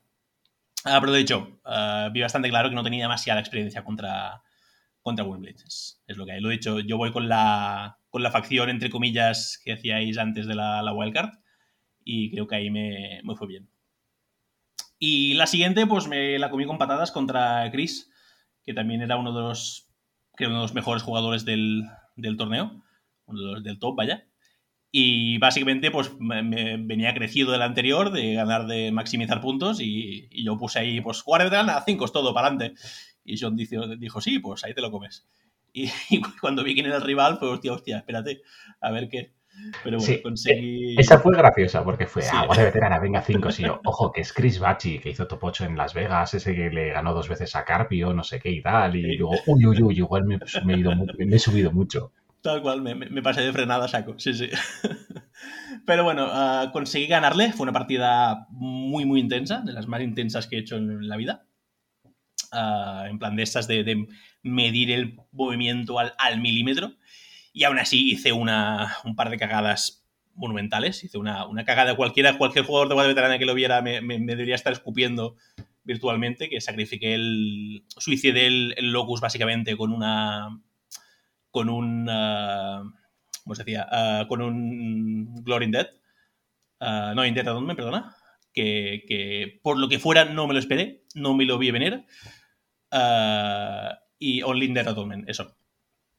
Y, y- y luego estuve pues una semana fu- autofustigándome en mi casa, porque al igual habré hecho esa jugada yo mismo docenas de veces, siendo yo guardia veterana. Fue en plan, ¿cómo te has comido esto, tío? ¿Cómo eres tan idiota? Pero bueno, en fin, ah, conseguí, luego me lo, bueno, me lo volví al, al, al consil y conseguí, bueno, por lo menos tuvo que gastar tres o cuatro minis para conseguir ah, bajármelo y me dio suficiente, hizo un poco de distracción y conseguí, conseguí rascar la, la victoria. Era 100% el plan original desde el comienzo. Totalmente, totalmente. Era, era, era el plan de la, de, de la mente colmena que el, que el Locus no sabía. Eh, me parece muy interesante, me está pareciendo muy interesante esto. Estamos aquí, pues eso, ocho de los jugadores más top de España, ¿no? Y, y todos fustigando muy fuerte, ¿no? Joder, cometí un error, tal. Para que se vea un poco el, el nivel de análisis, ¿no? El nivel de profundidad del juego, ¿no? Que ese pequeño error contra un buen jugador eh, te puede costar la partida realmente, ¿no? Y que dices, me cago en la leche, si esto yo lo he hecho 500 veces, ¿no? Pero también Mm. es muy difícil tener tantas cosas en la cabeza controlando tantas cosas a la vez. Es muy complicado. Bueno, yo jugué de locos, ¿eh? 100% Orco, eres nuestro héroe. El, el- el- el- el tema es el, el rollo este, ¿no? De. Qué bien, gané la partida. No, tío, no, pero hice este fallo y ya está, ¿sabes? Soy un mierdas. Bueno, es que lo he dicho, este fue, fue de esos fallos que hay fallos que, bueno, el otro te, te ha hecho un, bait, un byte o, o- o por lo que sea no has visto algo, pero eso en plan, mi, cabeza en piloto automático era en plan, vale, ahora, haces ahora te trabas con el locus, siguiente turno, eh, si ganas la iniciativa, pues mat- atacas, eh, cargas, matas a otro, te cargas a otro y, era espectacular en mi cabeza. Y luego llega la verdad, mato al tío, me hace la táctica y me quedo en cara de, ah, claro, esto es, algo que puedes hacer, por supuesto. Pero bueno, la cuestión es que conseguí ganar. Fue, lo dicho, una muy buena partida, pese a eso. Y ya está. Y me llevé un 2 a, 2 a 1. Pero Laza, es que lo que decías antes es justo el nivel de, de superación propio y autoexigencia. Y, por ejemplo, a Ikanem le tuve que subirle los ánimos después de ver contra Micro y cosas por el estilo, porque todos queréis ganar todas y queréis hacer el 24-0. Alguna partida había que perder. Y bueno, Yo, nac- yo nacía de, de capitán y cheerleader. Bueno, De cheerleader. Tengo, tengo, nuevamente tengo dos preguntas. Em, la primera, ¿qué opinas del, bueno, porque aquí en el torneo de, de este torneo mundial, ¿no? El, la emboscada de culto, bueno, el hiding más bien, está completamente bufado, ¿no? Y se puede aplicar junto con la emboscada de culto yendo contra las reglas de forma bastante flagrante. Ajá. ¿Qué opinas de esto? ¿Te parece que es un cambio correcto? ¿Te parece que está bien? ¿Qué No, no, en absoluto. O sea, me refiero, va, va contra las reglas, esto, esto está claro, pero sí, sí. a nivel No, de no, balance- no. Va, contra, va contra las reglas y contra cualquier noción de balanceo del juego. Va, ¿pero ¿Tú crees que esto rompe la facción? No, no, no, no rompe la facción, pero, pero, pero por ejemplo, contra Guardia Veterana me da una ventaja ridícula. En plan, puedo, puedo prácticamente empiezo la, empiezo la partida y sé que voy a matar dos o tres minis y él no puede hacer absolutamente nada al respecto. Ah, mientras que la, la, la manera en que funciona, que tú entras en hiding y la mini se queda expuesta y no tienes el cult ambush, uh, uh, bueno, cuando tiras con granadas ya sabes cómo va, haces la, la, gran jugada de la hostia, pero si es una frag que van a sacar dos, cuatro de vida, que tienes suerte, al igual matas un guardia, pero es raro. Así que bueno, el hecho de poder sa sa salir, hacerme un 4 de 4, y si quiero gastarme la táctica para hacer el, el Calling Serpent, para asegurarme un crítico, bueno, todo es es muchos nos en general. O sea, no, no, tiene ningún sentido a nivel, a nivel de balanceo, yo creo. No creo que rompa la facción en plan de hostias, que con esto son, son injugables, pero creo que está hecho de manera intencional uh, para que no se beneficien de esto. Vale. Y mmm, si esto ocurriera, si mañana sale la FAC, ¿no? Diciendo, esto es así, chavales, no tenéis ni puta idea en España, cosa que puede ocurrir. Eh, ¿qué, o sea, en qué lugar de la tier list, ¿no? igual que le he preguntado a Dragu, ¿dónde pondrías a esta, a esta facción? Um, más o menos igual. Lo he dicho, no creo que sea algo que rompa mucho, pero, porque hay más pairings que, que, que veterana, pero, pero bueno, tal vez afectaría negativamente a guardia veterana en, el meta, no, lo sé, no lo sé, no sé. Um, pero es, es que es complicado de, evaluar porque es solo te mejora en realidad una jugada. Bueno, dos, si tienes dos tíos en Hiding que, vas a tener. Pero los mejora mucho. Uh, no lo sé. De la otra manera, sin el Cult Ambush, no son tan efectivos. Es más la presión, la presión psicológica que haces que el daño real que van a hacer. Uh, pero es que de esta manera son muy, muy, muy seguros. Es por el mismo motivo que la, que la mina de la Guardia Veterana no le afecta el, las órdenes. Son esos pequeños puntitos de balanceo que yo creo que están ahí pues para, bueno, para que una cosa buena no sea muy, muy buena. Uh, y en cuanto a, ranking, uh, yo, en, en, mi cabeza, Windblade están por debajo de, de las facciones de caja. Uh, y bueno, un poco al nivel de, de Warcoven y tal. pero luego, a efectos prácticos, gano más de lo que haría este, este... Uh, perdón, que me pierdo. Uh, gano más partidas de las que creo que debería ganar por el de esto. Con lo que me a pensar que realmente están mejor de lo que me creo. En plan, que estarían en un tier, des, en plan, después del de mismo nivel que Orcomando, ese tipo de cosas. Pues yo voy a disentir un poco contigo, Mark, pero yo mm. creo que eh, mi experiencia con el Warcoven, el repetir, o sea, si tengo cuatro Zangor y me metes a dos tíos en hiding con la granada repitiendo, vas a, o sea, treses, vas a meter tres, ¿vale? Vas a fallar uno, que vas a repetir. Ese Zangor está muerto, haga lo que haga. Entonces, en mi facción, o sea, yo viéndolo desde mi facción, eh, solamente con el hecho de repetir eh, con el hiding, de cuatro Zangor empiezo ya con dos. Y, no mm. hago, o sea, y es algo que no puedo hacer nada para impedirlo que es por lo que me rayé tanto en mi partida contra Micro, porque no sabía cómo hacerlo. ¿Cómo hago para no meter dos bichos que van a morir sí o sí? ¿Cómo sí, los protejo? A, a, eso, a, a, eso, me refería. Ahí básicamente claro. te, está, te, está, dando dos jugadas que son dos kills prácticamente en el 90% de las situaciones. Sí, claro. estáis diciendo lo mismo, Canem. Sí, sí, sí, sí, Bueno, sí, lo, lo, que yo decía que, que, no sé si es un cambio tan tan grande como para, como para modificar la posición en, el, en, el, en nuestra tier list. Pero sí, tal vez sí que lo es. Tal, tal vez tienes razón. Yo creo que solo contra que, solo que no sé hasta qué punto es mucho o, o, o no. Sí.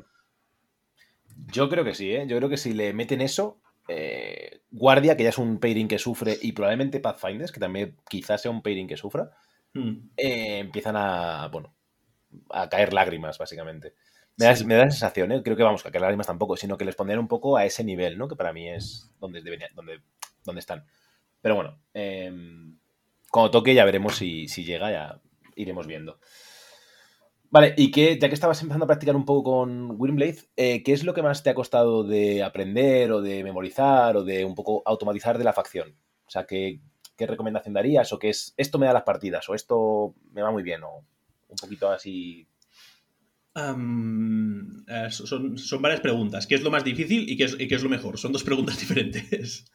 Oh, pues responde las dos, Mark, ¿sabes? Sí, eh, lo, lo, bueno del podcast es que no nos cobran por minutos, tranquilo. Sí, ¿Seguro? ¿Seguro? Yo hostia, estaba preparando, preparando, la factura ya. Um, a ver, lo, lo mejor uh, es, eh, son, es saber utilizarlos, y más difícil, de hecho, mira, lo responderé a la misma vez, es saber utilizar los agentes. Básicamente el resto de gente son, son tíos flojitos, pero muy efectivos en, en, en el momento en que, en que actúan. Uh, pero los agentes son los que son, son, tus triunfos, son tus ases, que tienes que saber utilizar en el momento correcto y tienes que saber cuándo no arriesgarlos, tienes que saber cuándo sacar la cabeza, uh, hacer un poco de daño y esconderte, por mucho que, por mucho que puedas entrar hasta la cocina, plan, por mucho que puedas entrar en el locu con el, perdón, con el Killer Mob hasta la cocina y matar a dos, si luego va a morir, al igual no te sale cuenta. Al igual tienes que aprender a, a pues, disparar a largas con él, matar a uno y luego esconderte. Por ejemplo, para hacer movimiento, disparo y das para esconderte. Uh, creo que eso es muy importante. Luego, uh, de hecho, mientras hablaba me he acordado, una de las cosas que sí que de verdad me, me costó más de, de, de, de, aprender, que es un poco de... de un, poco, un, poco, extraño tal vez, no, no, lo sé. Pero sí que es la, un poco la manera de plantear las partidas. Yo venía de jugar Guardia Veterana, que para mí la filosofía de Guardia Veterana es un poco la idea de que ningún cuerpo es imprescindible.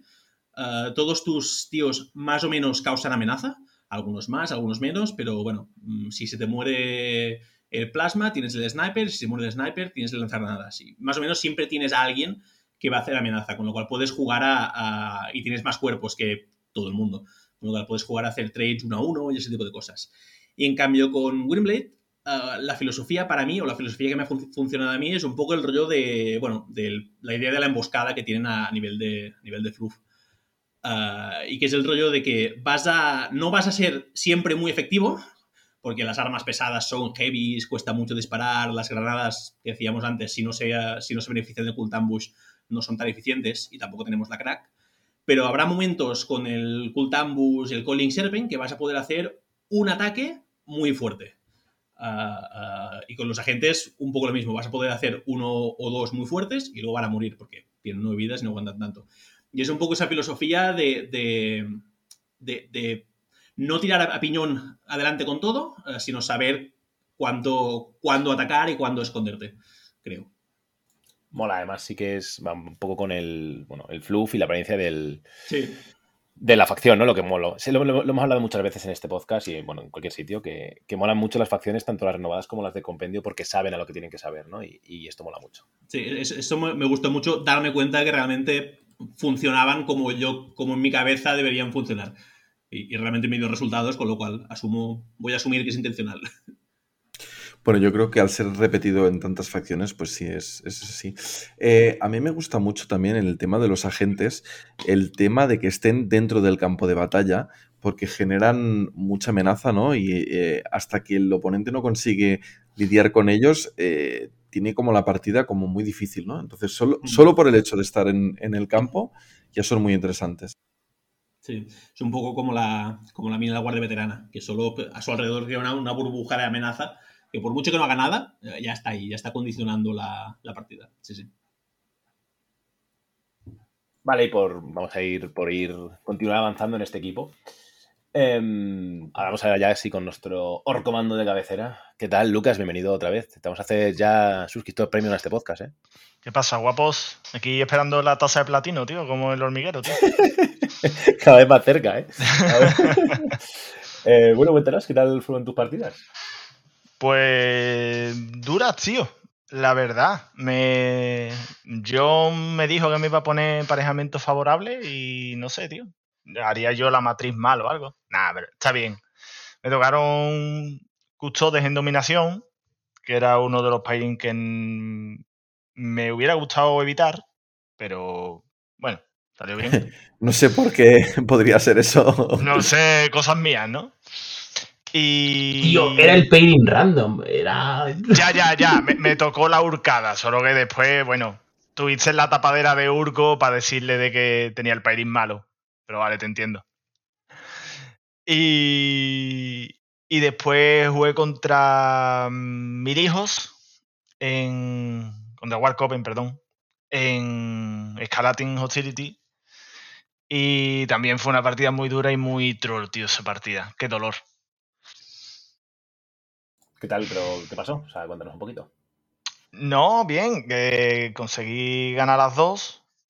Eh, ah, bueno, es que claro, es que estoy hablando de dos partidas. es que- Claro, es que perdona, perdona. Tuve unas partidas, tres partidas súper complicadas, no sé qué, yo, bueno. Eh, el Matrix, tío, el Matrix. Ya, Eh. es, que es, es igual de desordenado que un puto orco, eh. Yo, es que. pff, el real life, tío. Orco real life. Nah, pero. Y es que no jugué la partida última, tío. Es que eh, las cosas estas internacionales siempre tengo yo que tener el, el momento random del torneo, parece, o yo qué sé, tío. No, pero dilo bien, Lucas, que te tuvo miedo y tú yo. Pues que va, que va, que va, que va. Lo que pasa es que viendo que, había, que habían perdido ya, teniendo que, levantar a las 7 de la mañana, yo lo entiendo. ¿eh? Y, y mejor que no me hubiera jugado a las 7 de la mañana, ¿eh? porque yo moralmente hubiera perdido desde el com- comienzo. Y que eran novicias contra Orcomandos. Era el, era el pairing bueno que te había puesto. Sí, sí, sí, pero un, un dato. mm, no tengo experiencias contra novicias, tío. No, he jugado una vez contra ellas con Orcomando.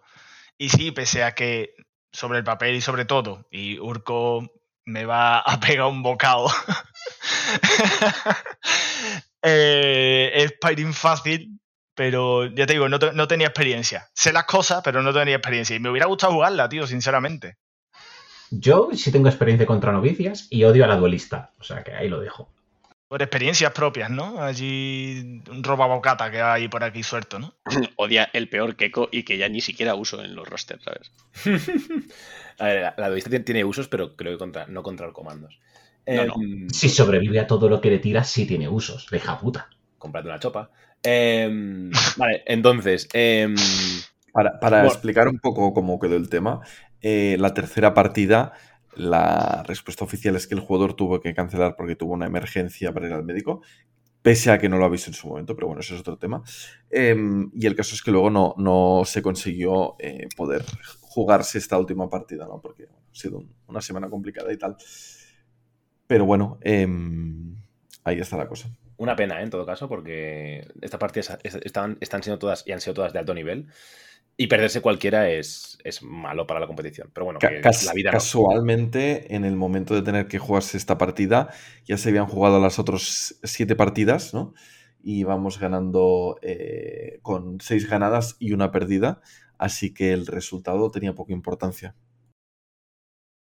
Yo ya te digo, yo hubiera querido jugarla porque aparte de que mm, me la preparé e iba con una presión añadida de, coño, es pairing favorable, tienes que ganar por cojones, aunque, aunque no nos jugáramos nada, pero tienes que ganar por cojones y me la preparé a conciencia, tío. Y la verdad que mm, me jodió no haberla jugado, tío, la verdad. Por cierto, revisando mis notas, me has llorado porque te puse contra los custodes y les metiste un 17-6. O sea, me ganas 17-6 y lloras. Sí, pero a ver, no lloro. Lo que pasa que era, era creo que de creo que de esa matriz era el único emparejamiento que no quería. Creo. No estoy muy seguro. Eh, y a ver, salió porque joder, salió y quiera que no mm, el, el mapa yo me lo conocía mejor que él y le supe sacar más provecho a priori que él y eso al final te decanta las cosas, tío. Vale. em, aparte de la paliza, bueno, em, Lucas es uno de los jugadores que ha metido un 3-0, o sea que enhorabuena, aunque sea 2 más 1, supongo, pero vamos, que a las novicias también les ibas a ganar porque ibas mejor para lo que ellas. o sea, bueno. Y el Pirin era bueno, o sea, varias, varias cosas que redundaban en, tu victoria.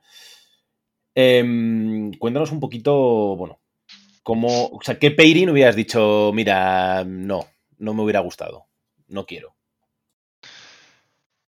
Es que sinceramente mm, creo que los dos pairing que he tenido han sido los que no quería, de verdad, de corazón, y no, y te lo digo, en serio, no es por llorar ni mucho menos, sino que quizás sean los que mm, mm, menos cómodo estaba. Porque dice, sí, guardia veterana, Tau, sí.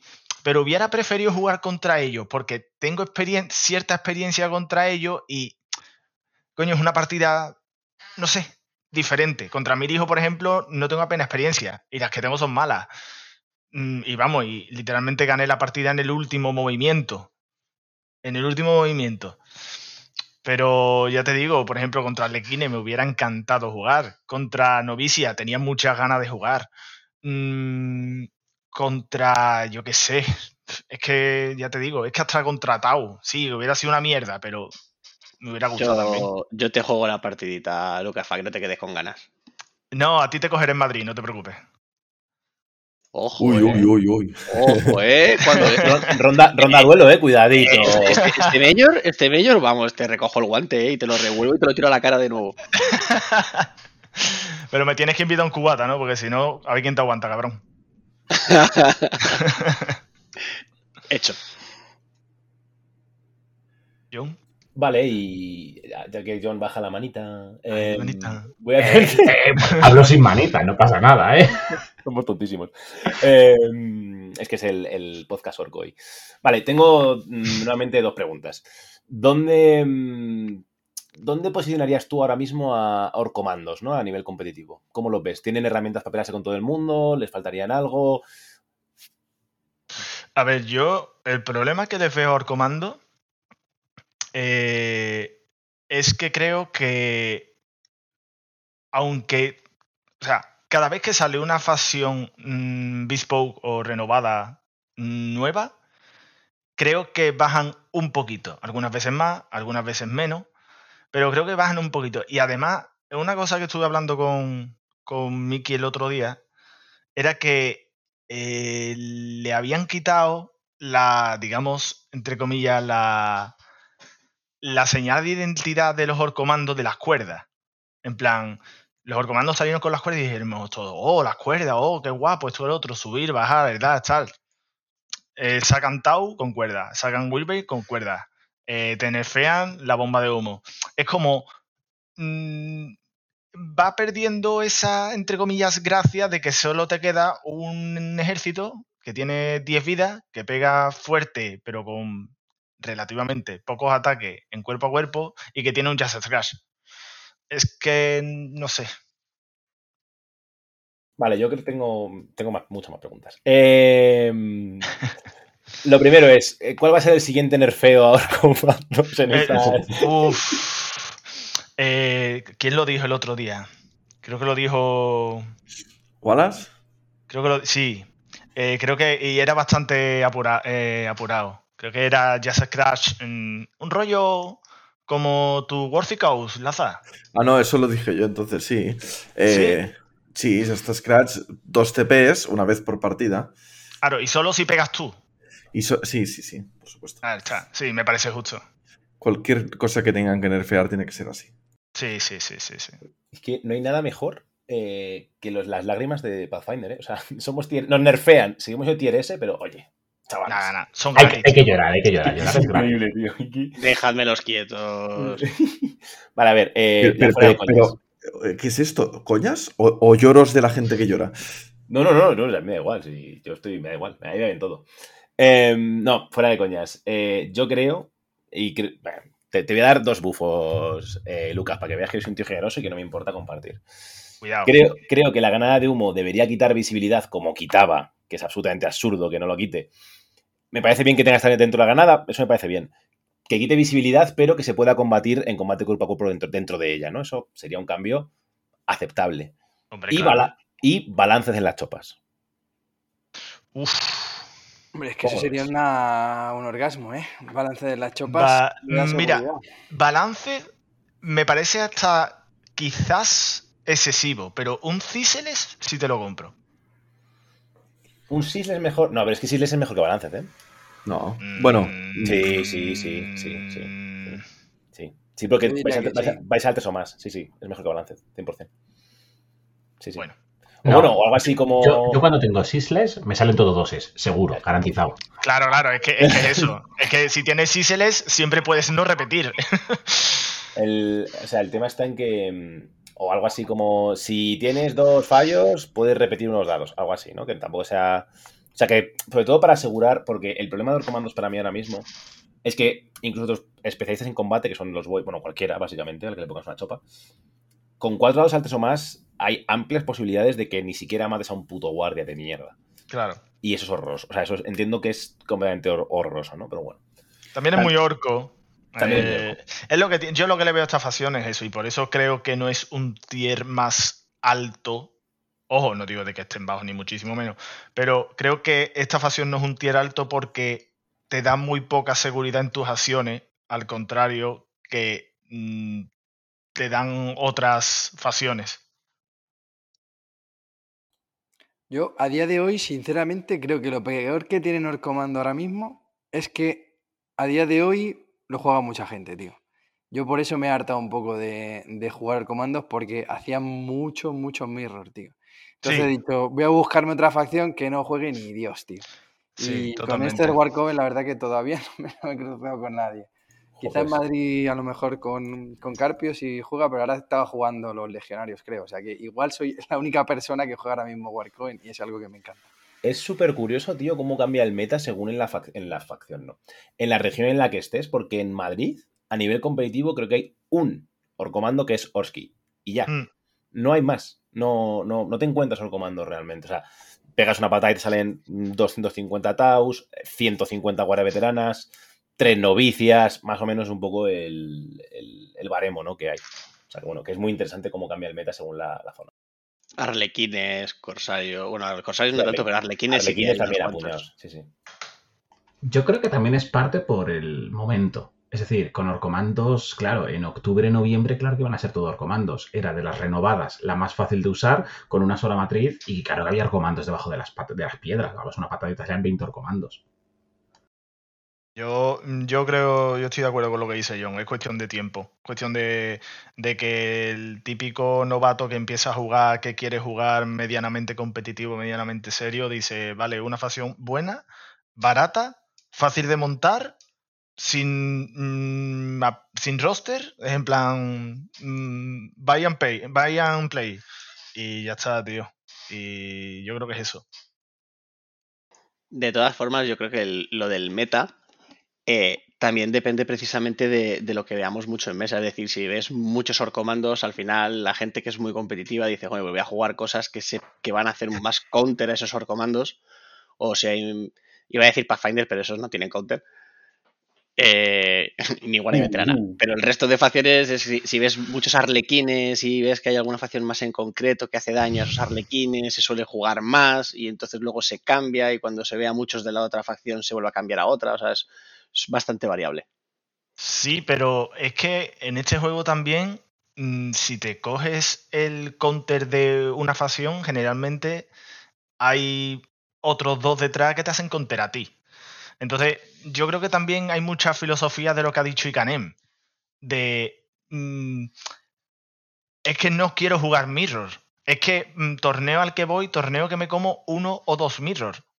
Y. mm, es que se te quitan las ganas al final, tío. Sí, para mí es lo que tú- es bastante. Los mirrors de verdad que es de las cosas más tostones del, del juego. Y lo que creo que sí que es verdad es que es- en este juego, en Kill Team, no puedes intentar, no es como en 40, ¿no? Venga, otra, otra, ni un día reseteamos el reloj de meter puñaladas a 40. Eh, no es como en 40 que puedes preparar una lista anti-meta, entre comillas, y llevarte el torneo porque llevas justo las herramientas para petar tu torneo local, ¿no?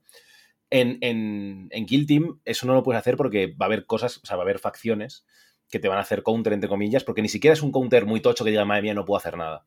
Sino que es un, simplemente es como, bueno, esto no me va bien, ¿no? Este pay no me va bien.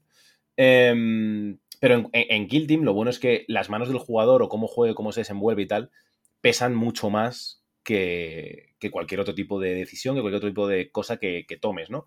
No es, voy a jugar Orcomandos porque le hacen counter a, yo qué sé, eh, novicias, ¿no? Porque hay 10 tíos jugando novicias en mi zona. Pues te va a valer hasta cierto punto. Si un juego de novicias es bueno, te va a plantar cara y quizá te gane. Entonces, bueno, por ese lado Claro. estamos mucho mejor.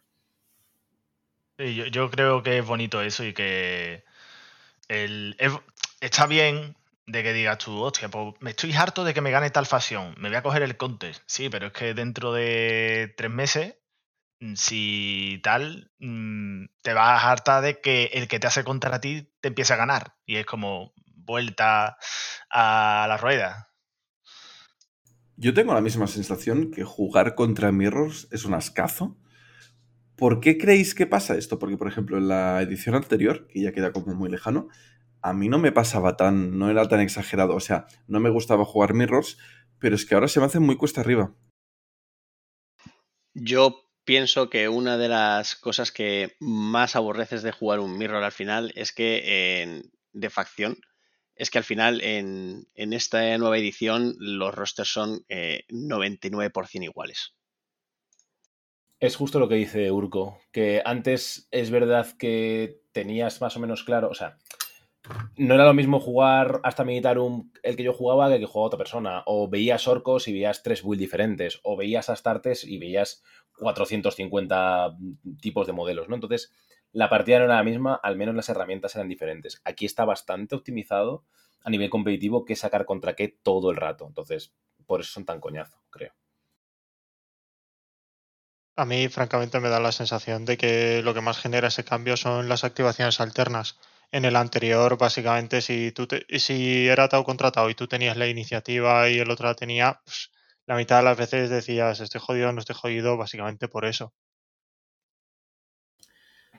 Bueno, pero también decir que eso pasaba en el 90% de las partidas en la edición anterior. Eso iba a decir yo ahora mismo, Marc. Sí. Pero Pero- el tema de los... ah, di, di, Lucas, perdona. No, no, no, Didi, por favor. Que digo, que el tema de los mirros, que he hecho un entrenamiento exhaustivo contra mirros en la, en la Liga Mercenaria, que me he comido creo que todos los mirros posibles. Ah, y sí, corroboro que son un coñazo. Principalmente por lo que decíais antes, que es que no. ah, Cuando juegas contra X facciones, pues puedes prepararte una partida u otra. Aquí, en cambio, no, porque tienen las mismas ventajas, las mismas desventajas. Vais a sacar el 90% de la misma lista. Y es básicamente o los dados o el primero que cometa un error, palma. Y eso es un poco un coñazo porque no hay, por ejemplo, las partidas que comentaba antes, que por mucho que cometí errores consigue remontar, eso en un mirror normalmente no pasa. Si la cagas, te hundes o si tienes una mala te hundes y ya está. Y eso es aburrido.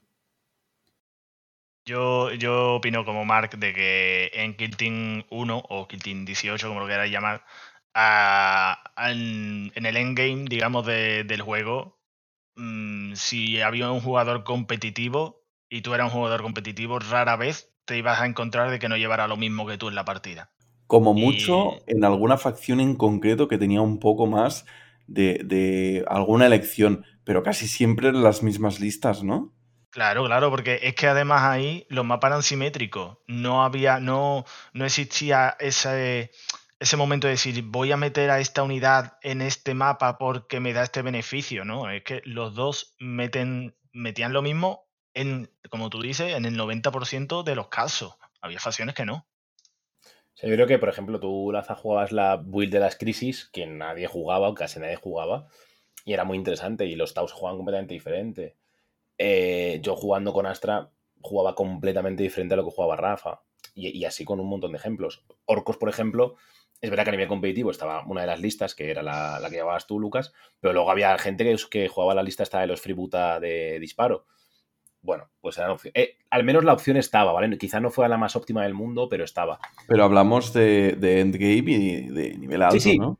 Pero bueno, pero que también había gente ganando con freeboot. O sea, que era más difícil, pero que también ocurría. Va, Eso os voy a ahora cortar. también. Os voy a cortar. Suscribo lo de Mark. Dejad que Team 18. Es cierto. Se está aburriendo Yo- antes- pobrecito. Yo antes de Uh, nada diré Kill que 18, buh. Ki- el Kill Team 18 l- solamente llegué a jugar un torneo porque casi ni lo toqué. Y, vi que para. Empecé con la eclesiarquía, había, vamos, mil maneras de hacer un roster, pero literalmente. Bueno, que, lo que decís, que somos uno- unos yayos y joder, que 18, ya está, está. Además, que creo que el hecho de que los mirros sean un poco más aburridos, que al final luego siempre los sacas y son más o menos divertidos, tampoco hay mucho problema. eh, creo que es un precio a pagar, mm, sin ningún tipo de duda, con los ojos cerrados, para tener el juego que tenemos ahora mismo, que es la polla, comparación con lo que teníamos antes, ¿eh? con muchísima diferencia. Yo no está en el tema de que sean aburridos, sino que no sé cómo jugarlos, me desconciertan mucho. Tengo la sensación que está un poco fuera de mi control cómo ganar esas partidas, no sé. Yo voy a, dar una, ¿cómo se dice? Un popular opinion. Y creo que hay un punto importante, pero que ninguno decimos en el tema Mirror, y es es el factor eh, orgullo barra ego. Porque en Team, perdón, vuelvo, en Team 18, mm, si perdías una partida podías perderla fácilmente por los dados porque el otro jugara igual que tú, en el mismo mapa que tú y con la misma lista que tú, y si te ganaba era porque tenía mejores dados que tú, básicamente. Pero aquí, el ver cómo estás perdiendo una partida mm, y decir, hostia, que, que yo creo que soy mejor que esta persona y tal, yo creo que es un factor que a algunos afecta de una manera y a otros de otra. No sé qué opináis vosotros. O sea, no sé hasta qué punto, pero puede que tenga razón. ¿eh? O sea, es verdad que hay un tema de orgullo de no puedo perder con mi facción porque soy el mejor comando, porque soy el mejor guardia, porque soy tal. Y de hecho, por ejemplo, yo sí que he visto en los Mirror, al menos con Guardia, es verdad que no me pasaba porque el Mirror más competitivo que he tenido ha sido con Mark y ha sido con. El de Mark fue al principio del, eh, de la vida, ¿no? Y todavía no sabemos jugar prácticamente a esto. Entonces sí, en las Free Wars, dos semanas de reglamento. Dos semanas de reglamento, mes y medio de, de juego. Pero. Y, en el, y el otro fue en Las Vegas contra Chris. Y es verdad que su build, entre comillas, y su forma de jugar era bastante diferente a como yo lo jugaba incluso con miniaturas muy parecidas, no jugamos igual. Entonces, y eso se nota y eso es divertido. Es verdad que sí. El Bruiser. eso, eso lo suscribo bastante. Yo creo que se notan bastante eh, las, los estilos de juego diferentes en los mirrors. Eso sí que es interesante. Porque no suele ser eh, los movimientos exactamente iguales.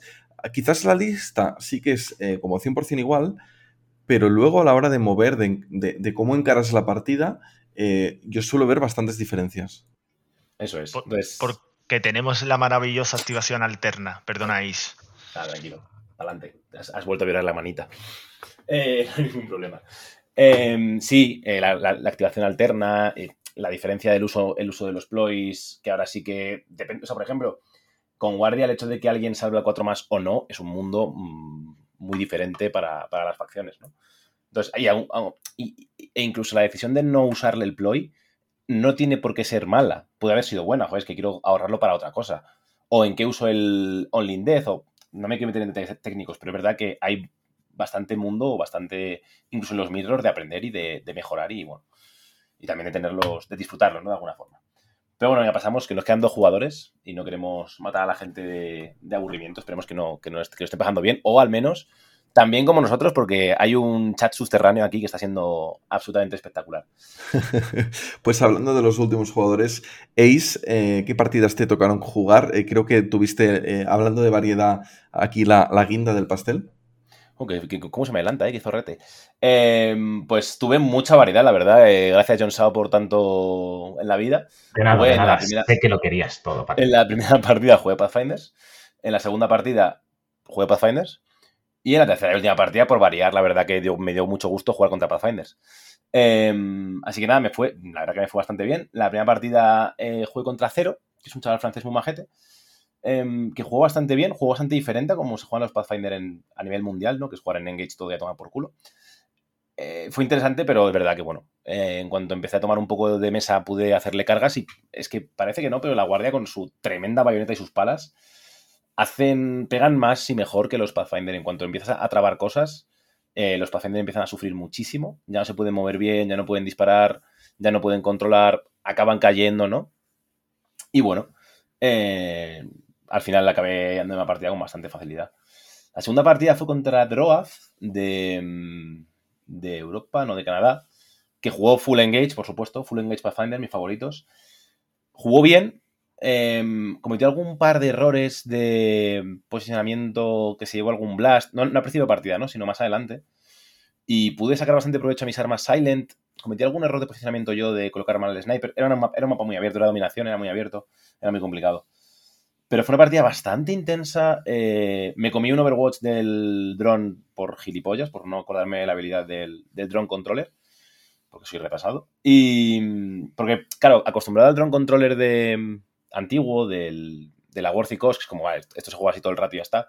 A Drone, ta, ta, Cuando ya eso no existe, pues claro, los, empiezan, los jugadores Pathfinder empiezan a explorar nuevas rutas interesantes y yo me las como con patatas. Y la última partida, eh, pero bueno, aún así también la gané bien, o sea, no sé, quedamos, no sé si fue 15-7, algo así. Gané bastante bien para ser Pathfinders, la verdad que bastante abultada. Y la última partida fue contra Virani, eh, uno de los eh, jugadores más dominantes de la escena americana en, en Kill Team 1 y que ahora está poniéndose las pilas en Kill Team 2. Y también fue muy. Tuve bastante suerte porque me tiró una granada tres tíos o cuatro tíos, no me acuerdo muy bien, creo que fueron tres. Incluido el sargento con el rosario. Y me hizo bastante poco, me hirió a uno y me quitó un par de vidas a otro, y no me hizo mucho más. y gastó, pues eso, gastó el Recon Sweep, a Worthy Cost, o sea, gastó una cantidad de recursos enormes en esa ganada. Me la comí con patatas, porque soy, decís luego que no se puede uno comer, pues ahí está el, eh, el que es considerado, al menos en la entrevista, el mejor jugador del mundo, comiéndose una ganada de cuatro como un gilipollas. Eh, porque no la vi, salió por una puerta que no vi, básicamente. Pero, y no pero vi- luego os repartisteis también el amor de los Blast, porque él te, Sí. te metió un par de tiradas así con unos números terri- terriblemente malos, pero luego a ti también te pasó, ¿no? Sí, o sea, luego le tiré un blast a 3 y con el. Porque no se acordaba que el spotter tenía Silent. Y que tenía una, un lanza. bueno, una- no es un lanzagranadas, pero vamos, es un, como un mortero. Y se lo comió y no le hizo absolutamente nada tampoco. Pero, pero y lo luego la verdad importante, cuéntanos qué te intentó fullear. Que eso es lo que queremos, el salseo. No, no, me hizo. Un par de tácticas que no. Que, no. O sea, tampoco, fue desconocimiento. Que se intentó destrabar más lejos, me intentó disparar con una táctica que es a 6 pulgadas, que es más lejos. Errores que, bueno, que, se pueden cometer y ya está. Pero fue una partida bastante interesante. eh, estuvimos hablando más luego un ratillo, estuvo guay. Eh, me pegó. O sea, me pegó. eh, tuve un poco de suerte con los dados, creo que tampoco fue muy exagerada realmente. Y luego es lo que, eh, una vez que la máquina guardia veterana empieza a funcionar, llegó el camión. O sea, no, no, no, no hubo posibilidad de... Al final lo malo de desplegar todo en Engage es que me dejas muchas opciones de tiro todo el rato. Entonces yo elijo las peleas, yo elijo dónde disparo, a qué disparo todo el rato. Mis unidades que están a cubierto y en concil están súper seguras, súper tranquilas. Y luego tengo muchas unidades que son muy buenas. Y al final, incluso un Pathfinder, no me citéis nunca en esto, ¿vale? Pero con el tremendo cañón que tienen de 4 o 5, el arma básica, disparando a alguien en cobertura que salga de 4 más, lo más posible es que no le hagas nada. Entonces, por mucho que sigas insistiendo en disparos, detrás de cobertura a un guardia, quizá le metas 4, quizá no le hagas absolutamente nada. Que es lo más probable, de hecho. Eh, no sé cuáles son las probabilidades porque yo esto no me, no me- no me- no me encargo, ¿no? Pero bueno. Sí, pero vamos, que es lotería. Si, si no estás eh, abriendo rerolls ni nada. Eso es. Eh, no te. O sea, si no tiras. Sobre todo, uno de los fallos creo que cometió, que es no marcar, marcó, de hecho, marcó. tam- también le pasó a Droaz, que ignoraron por completo los marcadores. Y me parece un fallo bastante terrorífico. O sea, si no marcas bien con esta gente, te vas al suelo a una velocidad enorme. Y por eso es importante tener operativos en Concil que puedan hacer cosas. Mover, marcar, disparar. No, eso no. Mover, marcar, o mover, disparar, o mover, hacer cosas, ¿no? O usar el dash de Monka Bonded, por ejemplo, de 3 ¿Qué, pulgadas. qué- qué- qué es Bonded? Bonded es eh, una táctica muy guapa que eh, si tienes otro Pathfinder a 3 pulgadas te da un reroll. Al final requieres, eh, para que estas armas tan buenas que tienen los Pathfinders funcionen, requieres darles eficiencia. Y para obtener esta eficiencia requieres tirar rerolls. Y si no, luego no te lleves las manos a la cabeza cuando tus armas no hacen nada a un guardia, porque estás hablando al 4 más detrás de cobertura. Es muy difícil que le entren cosas. Hu- Hubo una jugada, también recuerdo así un poco, eh, que cargó con el dron a tres tíos Sí. para dejarlos trabados, que para Ace fue, pues vale, pues tengo apoyo, te pego y te mato. El, el- claro, o sea, el, el tema está en que es lo que he dicho antes de guardia. Es como él me cargó con el dron, que además es una jugada que tenía claramente estudiada. Me cargó con el dron a X miniaturas. A mí me da igual, ya fueran 2, 3, 4, 5 las que fueran. El guardia te va a acabar matando, porque va al 2 o más. Entonces, si tú me cargas a, a- a un modelo y tú vas con 3 dados al 5 más, al final te van a acabar entrando los dados. Y yo no tengo problema. Tú estás perdiendo una unidad bastante valiosa como ese dron, que salva al 4 más, que tiene una salvación muy decente, que tiene relenles, que tiene un montón de cosas. Y ahí me da igual. Y, yo te voy a acabar matando y luego moviéndome. Entonces, no, para mí no fue en ningún momento un, gran problema. Entonces, bueno. La verdad que la partida fue muy bien. Eh, tú- ya, lo, ya lo he dicho antes, tuve basta- algo de fortuna con los dados. Creo que un poco menos de la que se achacó, pero bueno. Me fue muy bien. Eh, la verdad que tomé, ya te digo, me sentí bastante cómodo. Ya, claro, el tercer Pathfinder era como, ya era como un veterano de la guerra, ¿no? Ya tenía una pierna partida, me faltaba un brazo, ¿no? Y fumaba en pipa, pero me iba, me iba bastante bien el pairing. Y bueno, es verdad que, que desde el minuto cero eh, yo he dicho que Ware tiene herramientas contra, contra Pathfinders, pre-nerf y por supuesto post-nerf. Y lo mantengo, evidentemente. Y tienen, es que tienen muchas cositas, entonces todas muy divertidas. Entonces, bueno, eh, son una facción súper competitiva en buenas manos y fue un poco lo que, lo que intenté demostrar y la verdad que en el torneo me fue bastante bien con estas tres victorias, sobre todo por el equipo, ¿eh? poder aportar victorias al equipo fue lo que me motivaba en todo momento. Decir, joder, pues si puedo, ayudar o puedo hacer que alguien le vaya mejor que a mí, pues oye, adelante. Sí, no solo era ganar tus partidas, que eso más o menos todos lo teníamos claro, ¿vale? No, no, no estamos descubriendo América, precisamente. Eh, pero sobre todo quitar los Pathfinders al resto del equipo, porque nadie quería enfrentarse contra ellos. Entonces es labor del equipo mientras sacas las partidas adelante, o sea que chapo. O sea, me parece de locos Eh, que en el chat se está viendo Urco conmigo cuando le tanqueé las partidas de Pathfinder. O sea, bro, ¿qué pasa? No, estas cosas están muy feas decirlas aquí en directo. Es que, es que la matriz, tío, no me favoreció. O sea, no sé por qué. Te fue muy bien. Yo creo que todo el. O sea, luego hablamos, hablamos con el asistente y con el entrenador, ¿no? Y con el coach. Que nos cuenten un poco más y ya cerramos un poco el, el podcast.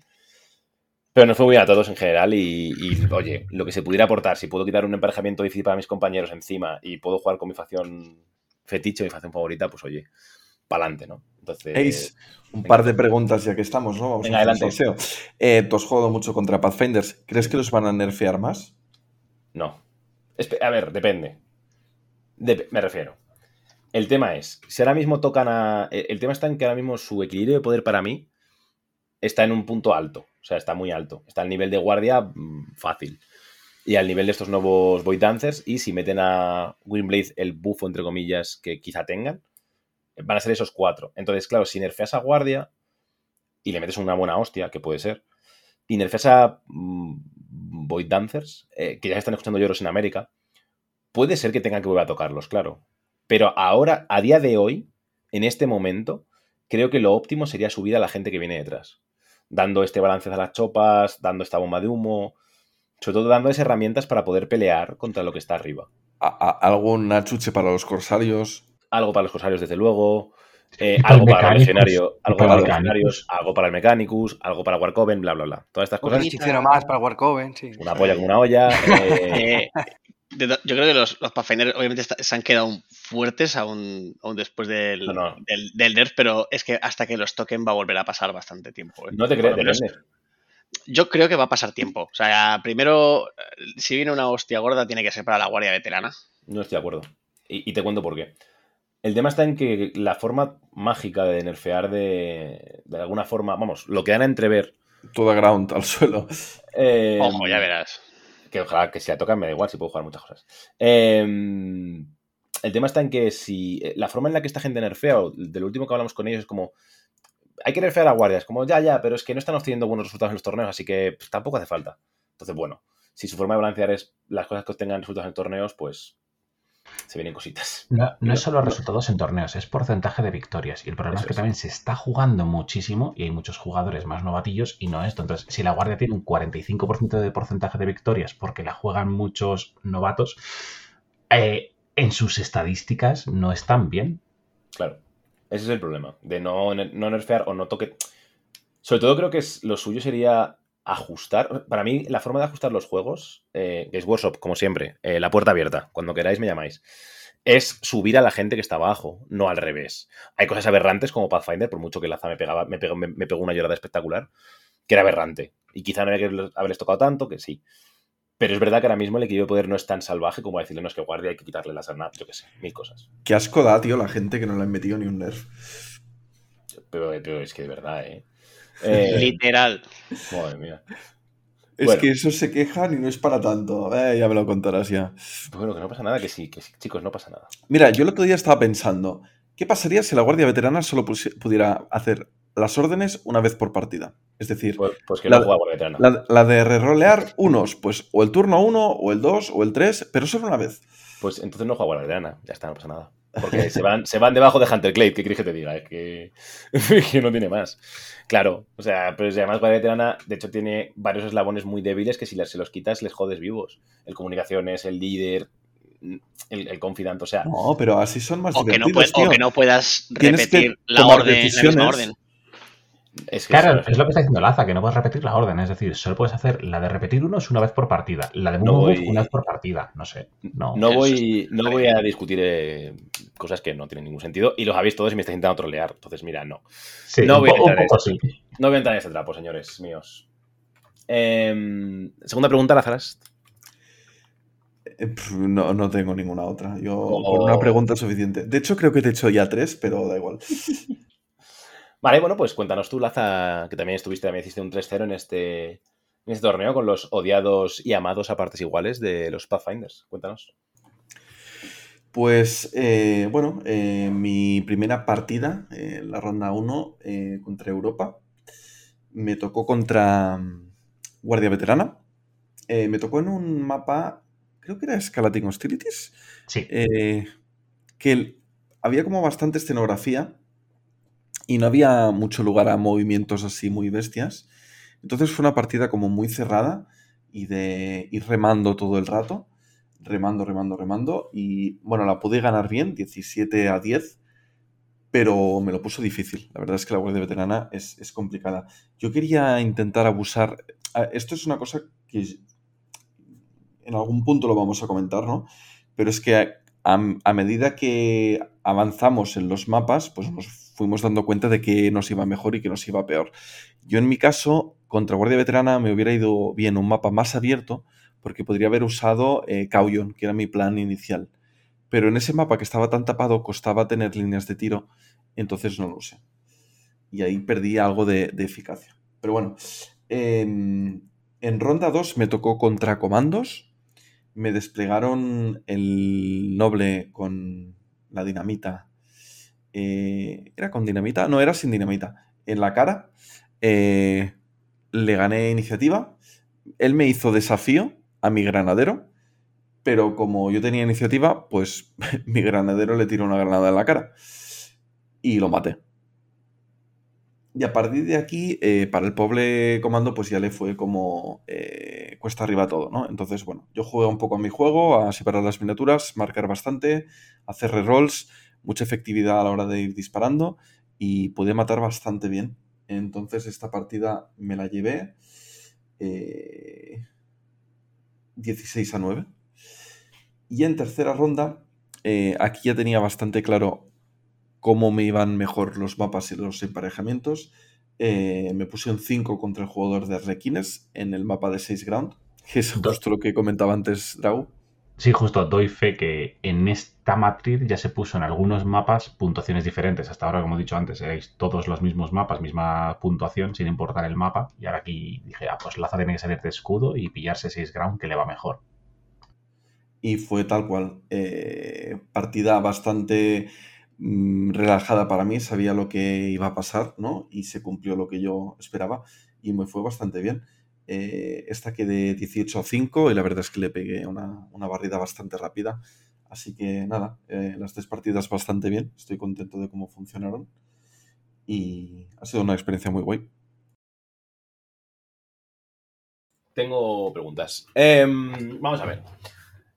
Lo primero, em, ¿desplegaste todo en Engage las tres partidas? Sí, esto es un tema que hay gente que le, que le molesta un poco, ¿no? Porque dicen que si tú te pones muchas miniaturas activas para atacar, es como que juegas como un mono y que no piensas y, cosas de estas, ¿no? Eh, contra Arlequines, sí, lo puse todo, quizás una o dos no, pero lo puse todo en Engage, porque como no te pueden disparar a 6 pulgadas, me daba igual. Entonces mi, mi, estrategia era marcar y con el que pudiera llegar, pues dispararle a la cara. Y si hacía trades de uno por uno o de yo matarle y él no hacerme nada, pues salía ganando. Con lo cual, perfecto. En contra otras facciones era más complicado eh, poder hacer esto. Pero vamos, contra eh, comandos casi casi que te vas a comer los tiros que te van a disparar igualmente porque van a tener suficiente movimiento para hacerlo y si no lo vas a evitar más o menos pues sí, te pones bastantes cosas en engage y sigues tradeando. Contra más cosas puedas disparar, mejor. Sobre todo porque solo tienen dos o tres amenazas, son limitadas las que tienen de disparo y ellos van a estar en conceal porque es donde se están cómodos y te van a poder cargar desde conceal, así que les da igual. Y en el caso de Guardia Veterana, eh, ahí no tenía tanto engage, pero porque es que igualmente el mapa no lo premiaba. Entonces, pues, no, no era más indiferente. Fuera de coñas, eh, el que soy yo. La puñalada me la saco ahora y, y, funcionando. No, pero es verdad que creo que el juego está hecho para usar las órdenes. Y así, de alguna forma, no estás aprovechando todo el potencial que tiene el juego. Pero esto es opinión absolutamente mía. Y hay facciones que la aprovechan y que lo explotan bastante fuerte. Vale, ya te voy a dar lo que llamo la oportunidad BCRX, ¿vale? ¿Crees que está bien el nerfeo a Pathfinders? Desde, desde el fondo de tu corazón, Tau. Sí, no, eh, creo que el nerfeo era necesario. Creo, creo que sí que tenían que tocar cosas. Incluso quizás todavía alguna cosa se podría tocar. em, eché de menos que si tocaran cosas no, no pusieran nada a cambio. Y no digo que, necesiten nada a cambio, pero es que cuando te lo bajan todo, pues te da la sensación como que, que va todo para afuera y ya está, no sé cómo decirlo. Pero bueno, eh, estoy de acuerdo en que se tenían que hacer estos nerfeos. Lo único que creo que, se pasaron fue con el tema del Awarth y Chaos. Con el límite de una sola vez por partida, yo creo que con un CPU hubiera estado correcto y ya está. Porque hablamos mucho de que las facciones tengan su fluff y tengan sus, habilidades, sus cosas, ¿no? Creo que Awarth y iba mucho con el rollo de los exploradores, de intentar ir por un paso por delante, ¿no? Y de tener eh, estos planes que hacen los Tau y, y su estrategia y sus Monk y sus Kayun y todo esto. Y creo en ese sentido que la táctica cumplía con todo esto, ¿no? Entonces, el momento que haces que cueste dos TPs, eh, aunque solo la vayas a. O sea, aunque tenga el límite de, una vez por partida, probablemente te, te va a disuadir de usarla porque por dos TPs tiene que ser muy, muy, muy, muy cantado para que lo uses. Si no, probablemente quieras guardar esos TPs para modificar algún cuerpo a cuerpo que te va a llegar en turno 3, turno 4, o incluso turno 2, o, sencillamente para hacer reroles o para tener mejor cobertura o por lo que sea, ¿no? Em, a ver, yo lo entiendo, ¿eh? quiero decir, creo que. Hecho, creo que había otras cosas que podían ser tocado que, que eran mejor. Pero bueno, eh, de nuevo es opinión propia. Em, entiendo lo de Agorcicos, ¿eh? Y creo que, sí que va un poco con el, el fluff, pero es verdad que ahora ha pasado a ser. Es que entiendo la caída de pelo, ¿eh? entiendo, entiendo el dolor. Porque ha pasado a ser la, la mecánica que usabas cada turno, básicamente, porque bueno, era casi gratis. Igual no cada turno, pero básicamente era esto. A ser una habilidad súper circunstancial. Pero bueno, es verdad que hay otras muchas tácticas en otras muchas facciones que son eso, circunstanciales, ¿no? No de un uso prácticamente sistemático. Sí, sí, sí, estoy de acuerdo y, y me parece bien que sea circunstancial. El problema es que sea circunstancial y sea cara. Ya, bueno, eh, está claro. Sí, sí, pero bueno, las novicias también tienen una táctica circunstancial que también es cara, por ejemplo, y es muy buena. No Sí. si tan buena como la de los Pathfinder, como la Worthicos, pero bueno. ¿Cu- ¿Cuántas tácticas tienen las novicias que cuesten dos TPs? Porque claro, eh, Pathfinders tienes dos de Strategic, dos de Strategic que son de dos TPs. Entonces te limita el pool de, de opciones que tienes. No sé, a mí no me gusta. De nuevo, es comprensible. De hecho, a lo mejor pueden haber tocado la táctica para que fuera diferente. Eh, Elocuraciones, ¿no? Pero, pero en general eso no lo están haciendo. Por eso decía antes la bromita esta del Nerf to the Ground. Porque cuando tocan una cosa, sencillamente la, la cambian de tal forma que se queda fuera y ya está, ¿sabes? Bueno, lo cierto es que Pathfinder no se ha quedado fuera del meta. O sea, eso es verdad que... que No, no, no, no, no, no, no hablo de la facción, hablo de la habilidad en concreto. Por ejemplo, el demigods que tocaron para los custodes, no, no le hicieron un pequeño cambio para que fueran en algunas situaciones en concreto o alguna cosa así. Es que cambiaron el texto mm, de forma muy exagerada y, y ya no se usa mm, prácticamente nunca demigods. Pero eh, eso pasó con Guardia, también le nerfearon y tampoco. Y la Guardia no, no dijo nada. Shh, calladitos. Porque somos gente de bien, no pasa nada. O sea, pasó con Guardia y con Marines, quiero decir. Cuando tocaron el All in Death, pues para todos fue una putada, pero bueno, es lo que es. Pero está. eso no tocaron nada, solo aclararon una cosa que era del reglamento. Bueno, lo que tú quieras, John. Eh, no, fue un nerfeo, porque decidieron que no se usaba. Y ya está, y no pasa nada. O sea, y, y no hay problema. Y es verdad lo que dice Laza, que es verdad que podrían ser más sutiles a la hora de tocar las cosas, pero que también creo que es verdad que quitándolo de custodes, que fue un nerf to the fucking ground, en plan de esto es compendio, no lo tenéis que jugar, chavales. em, creo que sí que no están. No les están metiendo tanta mano como para decirles, no, mira, te vas a ir un tier para abajo, o dos tier para abajo, o vas a ser Hunter Clay. Otra puñada de Hunter Clay. Pero bueno, un poco esa es mi, mi reflexión. Sí, la cosa es que en esto al menos Games Workshop sí que está haciendo lo mismo que hace en 40. Si no lo sabéis, en 40 es lo mismo. Si alguien está pasado de rosca a una estrategia, una táctica o lo que sea, pum, te capan esa estrategia y punto. Y tienes que jugar con las otras, como si no existiese, como si te la borrasen. No le hacen un rework, no, no, le hacen un nerfeo to the ground. Yo, el tema de los Pathfinders, mucha gente se queja de ellos. eh, para mí personalmente es difícil jugarlos bien y que funcionen porque hay muchas variables a tener en cuenta. Pero lo que los hace tan fuertes es lo mismo que hace a otras facciones fuertes. Son una horda y son de disparo.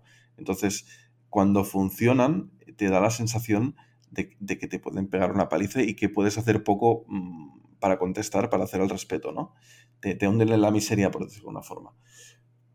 Entonces, yo creo que eso, si miramos el tier alto del juego ahora mismo, es que son esas facciones, ¿no? Eh, horda y disparo, las que te pueden controlar, te pueden disparar, te, lo pueden hacer todo. Y creo que eso es más un problema intrínseco del juego. Antes teníamos el liderazgo, que era una mecánica de mierda, pero servía un poco para controlar esto, ¿no? No quiero que vuelva el liderazgo, pero quizás sí que habría que mirar alguna forma, ¿no? No sé. El tema de los puntos de control por APL es interesante. Eh, no sé, no sé, quizás se podría hacer alguna cosa por el estilo, no, no, no, no, sé, pero he hecho en falta algo, algo que equilibre en ese sentido. Voy a autocriticar a leyes del pasado. Eh, he estado fijándome un poco, y esto también es, eh, es, es, muy interesante ya para un podcast entero, ¿eh? Pero, y aquí ya podéis hablar todos, ya hemos hablado todos, ya, bueno, y este es el, bueno, no, que coño, falta gente. Perdón, ah, eh, luego rompo, luego abro este melón, pero bueno, no lo voy a abrir ahora. Creo que también, fijándome un poco en los mapas de, Warhammer Worlds, sus mapas son súper densos comparados con los nuestros, súper, súper, súper densos. Ponen objetivos detrás de cobertura pesada, sobre todo los que están cerca de tu zona de despliegue, o ponen dos en cobertura pesada y uno en cobertura ligera, quitan mucha línea de tiro, entonces quizá también, y como todo, ¿no? Eh, la forma de hacer los mapas esté ayudando a que precisamente estas hordas que ya tienen muchas herramientas muy buenas, encima sean aún más abusivas, ¿no? Esto que comentabas tú de tener un mapa mejor, me viene, o sea, tener un mapa más abierto, me viene muy bien, evidentemente, como, como, como cualquier horda de disparo, ¿no? Y entonces quizá eh, haya que también dar una vuelta al pensamiento de, los mapas. También, uh, esto que decías de las hordas, lo hablábamos creo el otro día con Laza, que es el tema de, de, los trades, que este juego juega mucho a trades y a minimizar los trades, ese tipo de cosas. Es decir, que si tú asomas la cabeza con una miniatura, matas otra miniatura y luego te matan esa miniatura, es un trade uno a uno. Y Guardia Veterano y Tau, por ejemplo, uh, siempre van a seguir ganando con esto porque tendrán casi siempre más minis que el rival. Con lo cual eso también es una ventaja intrínseca de, las hordas, que no hay mucha manera de contrarrestarla más que poniéndole más blast a los, élites. Realmente no es del todo así. Eh, o sea que sí, que es así, ¿eh? Pero si tu línea de tiro no son tan claras, por ejemplo, ¿no? Tu línea de tiro no son tan claras. Te tienes que acercar mucho a disparar al otro. El otro se puede poner detrás de cobertura pesada y no le puedas disparar. Y luego en el turno 2, si tú te acercas, pues ya tiene cargas, ya tiene otras cosas que a, los, a las facciones de combate cuerpo a cuerpo les viene mejor, ¿no? Eh, mapas más densos hacen que los comandos también mejoren mucho porque de repente cargan y ya están en su salsa, como ha dicho antes Laza. Y un largo, etcétera, ¿no? Y que bueno, si te da una ganada, pues ya te puedes cargar y quedarte ahí a gustito. Y que, que, sí, por supuesto, el, el, rival también juega. Pero, pero bueno, me refiero a que la, la, matemática básica de yo me arriesgo con un tipo para matarte a otro tipo y luego matar a este tipo, uh, Guardia Veterana uh, y, como, y, Pathfinders y, y Blade un poco, siempre van a ser ganando en estas situaciones. Claro, si la idea. Perdona, dale, Canem. Nah, que yo estoy de acuerdo con poner, o sea, creo que si ponemos más escenografía y más elementos, creo que las partidas se hacen mucho más entretenidas. Más que sea un intercambio de disparos y ver lo que llega al combate cuerpo a cuerpo reventado. Si hay más escenografía, este juego se basa mucho. Una de las cosas muy potentes que ha tenido esta nueva edición ha sido eh, toda esa interacción que hay con la escenografía.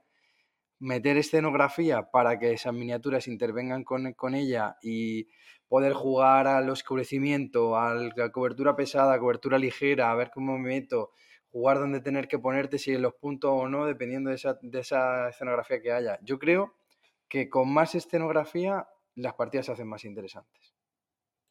Y eso, me critico a mí mismo, que yo era que decía, no pongáis escenografía en los objetivos que generan ta, ta, ta, ta, ta. También han ido saliendo más facciones y eh, parece un poco claro, y también teniendo los ejemplos de of Warhammer Walls, ¿no? Parece interesante, y aquí le toca la, la, razón a Laza, que era el que decía que hay que hacer los mapas más tupidos que yo al menos, eh, que quizá tengáis razón. Eh, es muy posible que tengáis razón. Y bueno, eh, joder, también está bien de, de sin, cuando, sin, pasarse, ¿eh?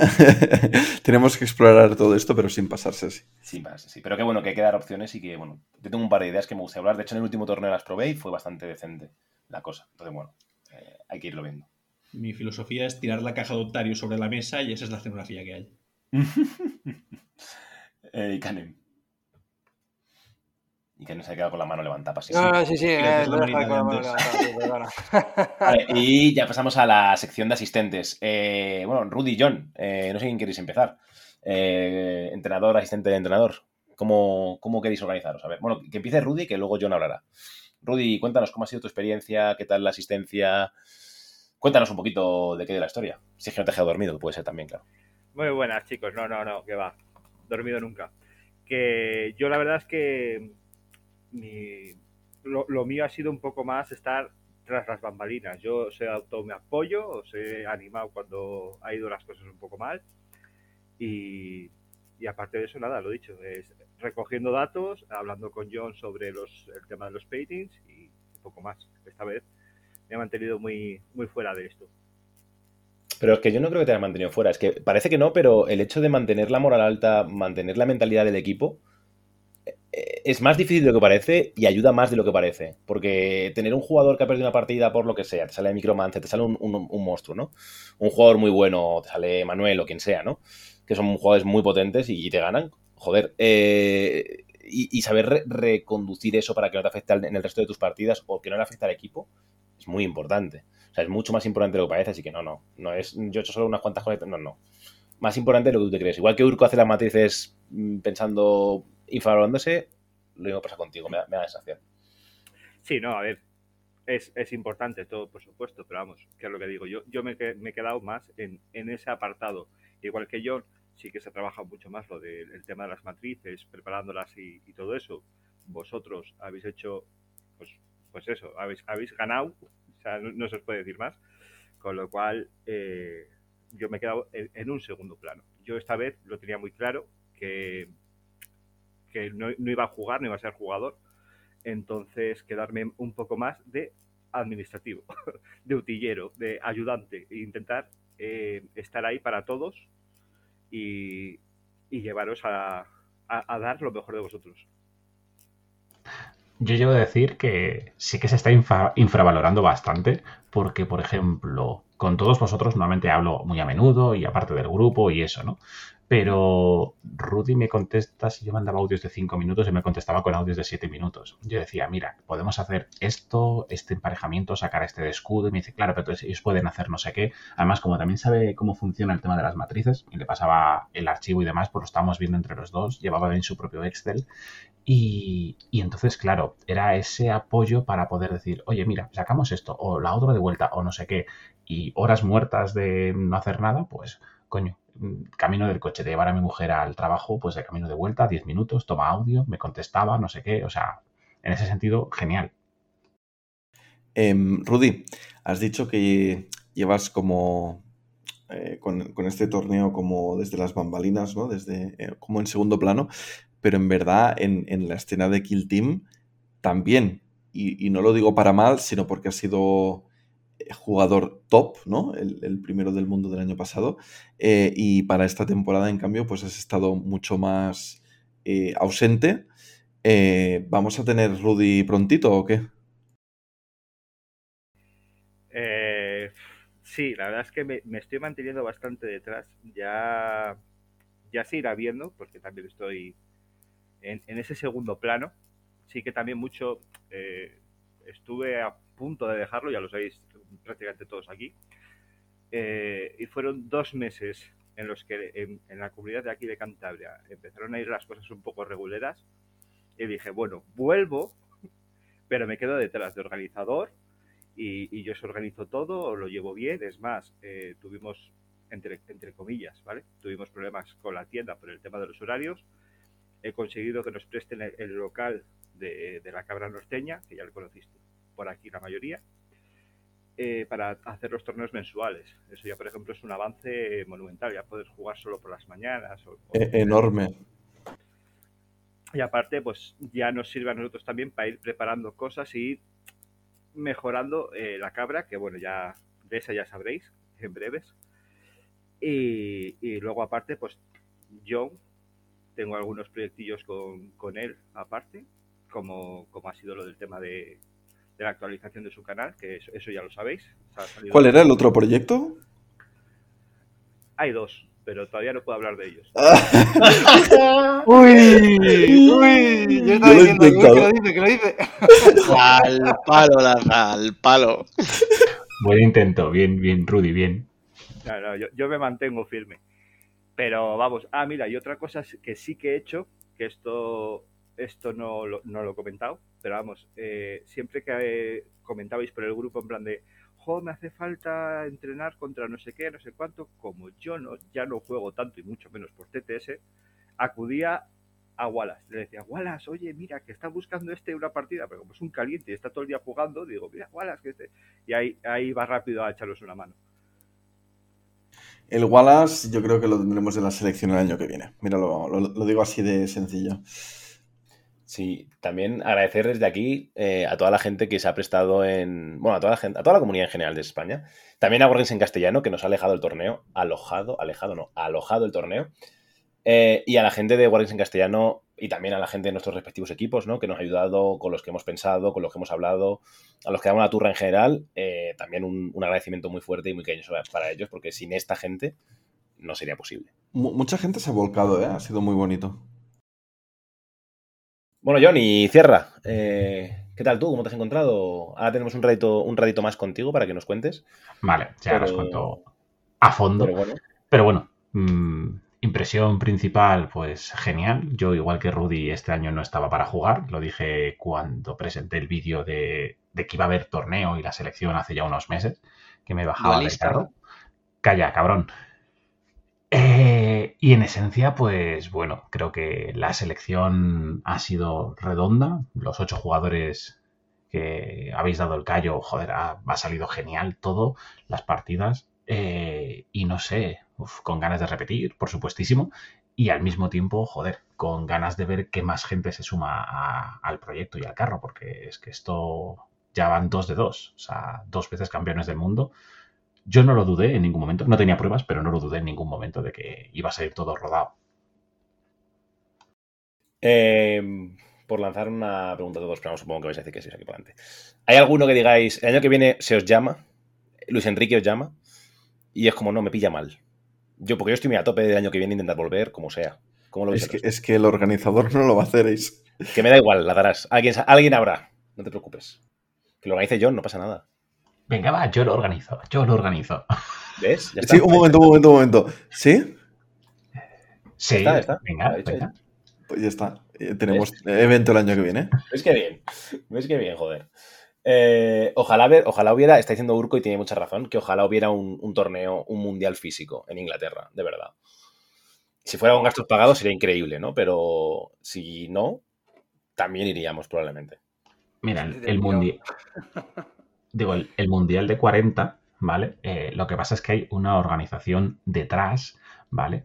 Eh, que se encarga precisamente de buscar las sedes eh, pues, o en Serbia, en Polonia, etcétera, que es donde se ha jugado normalmente, y con una cantidad, digamos, económica importante, inversiones de escenografía, o sea, todo muy, muy a lo grande.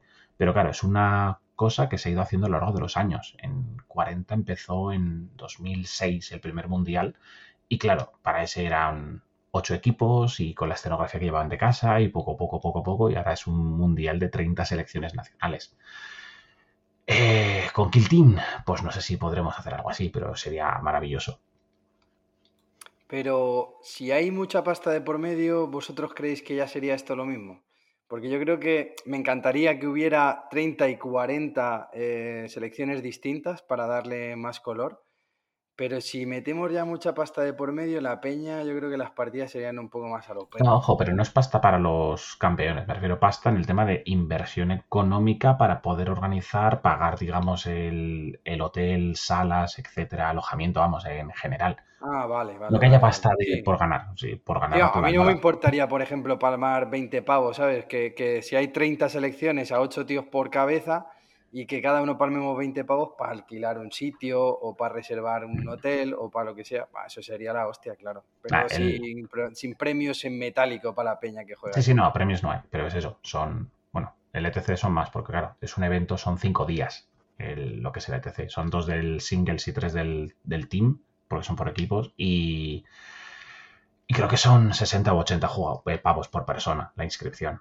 Más luego el alojamiento, los vuelos y lo que sea. O sea, al final irte a un ETC te sale mil euros. A ojo. Es una pasta. Pero bueno, que veríamos, ¿no? Veremos qué se puede hacer y si no, pues seguiremos confiando en el TDS para el año que viene y ya está. Ya que John se ha facilitado para organizarlo, pues oye, ahí estamos. Eh, en todo caso, vamos a ir cerrando porque aquí la gente está a punto de sublevarse porque es un poco tarde hoy, se nos ha hecho un poco tarde, se nos ha hecho un poco largo, pero bueno, espero que os esté gustando mucho el podcast, a mí me está encantando. Eh, el chat subterráneo está siendo increíble. Eh, y nada, muchísimas gracias a todos los que habéis pasado. Eh, Urco, la mejor novicia de 2021. Muchas gracias por a vosotros. Eh, Mark Yu, el hombre versátil, muchísimas gracias. De nada, a vosotros. El señor Orcomando, Lucas, gracias como siempre. Gracias a vosotros, a vosotros chavales. Ha- ¿Has hecho ver que hablabas orco, tío? Eh, lo he intentado, me ha salido mal. Eh. Eh, solo lo puede hacer Lucas. Eh, y Canem, y este nuevo y revolucionario Warcoven. Muchas gracias, chicos. Eh, Dragu, con sus ya confiables payasos mortales. Un placer siempre.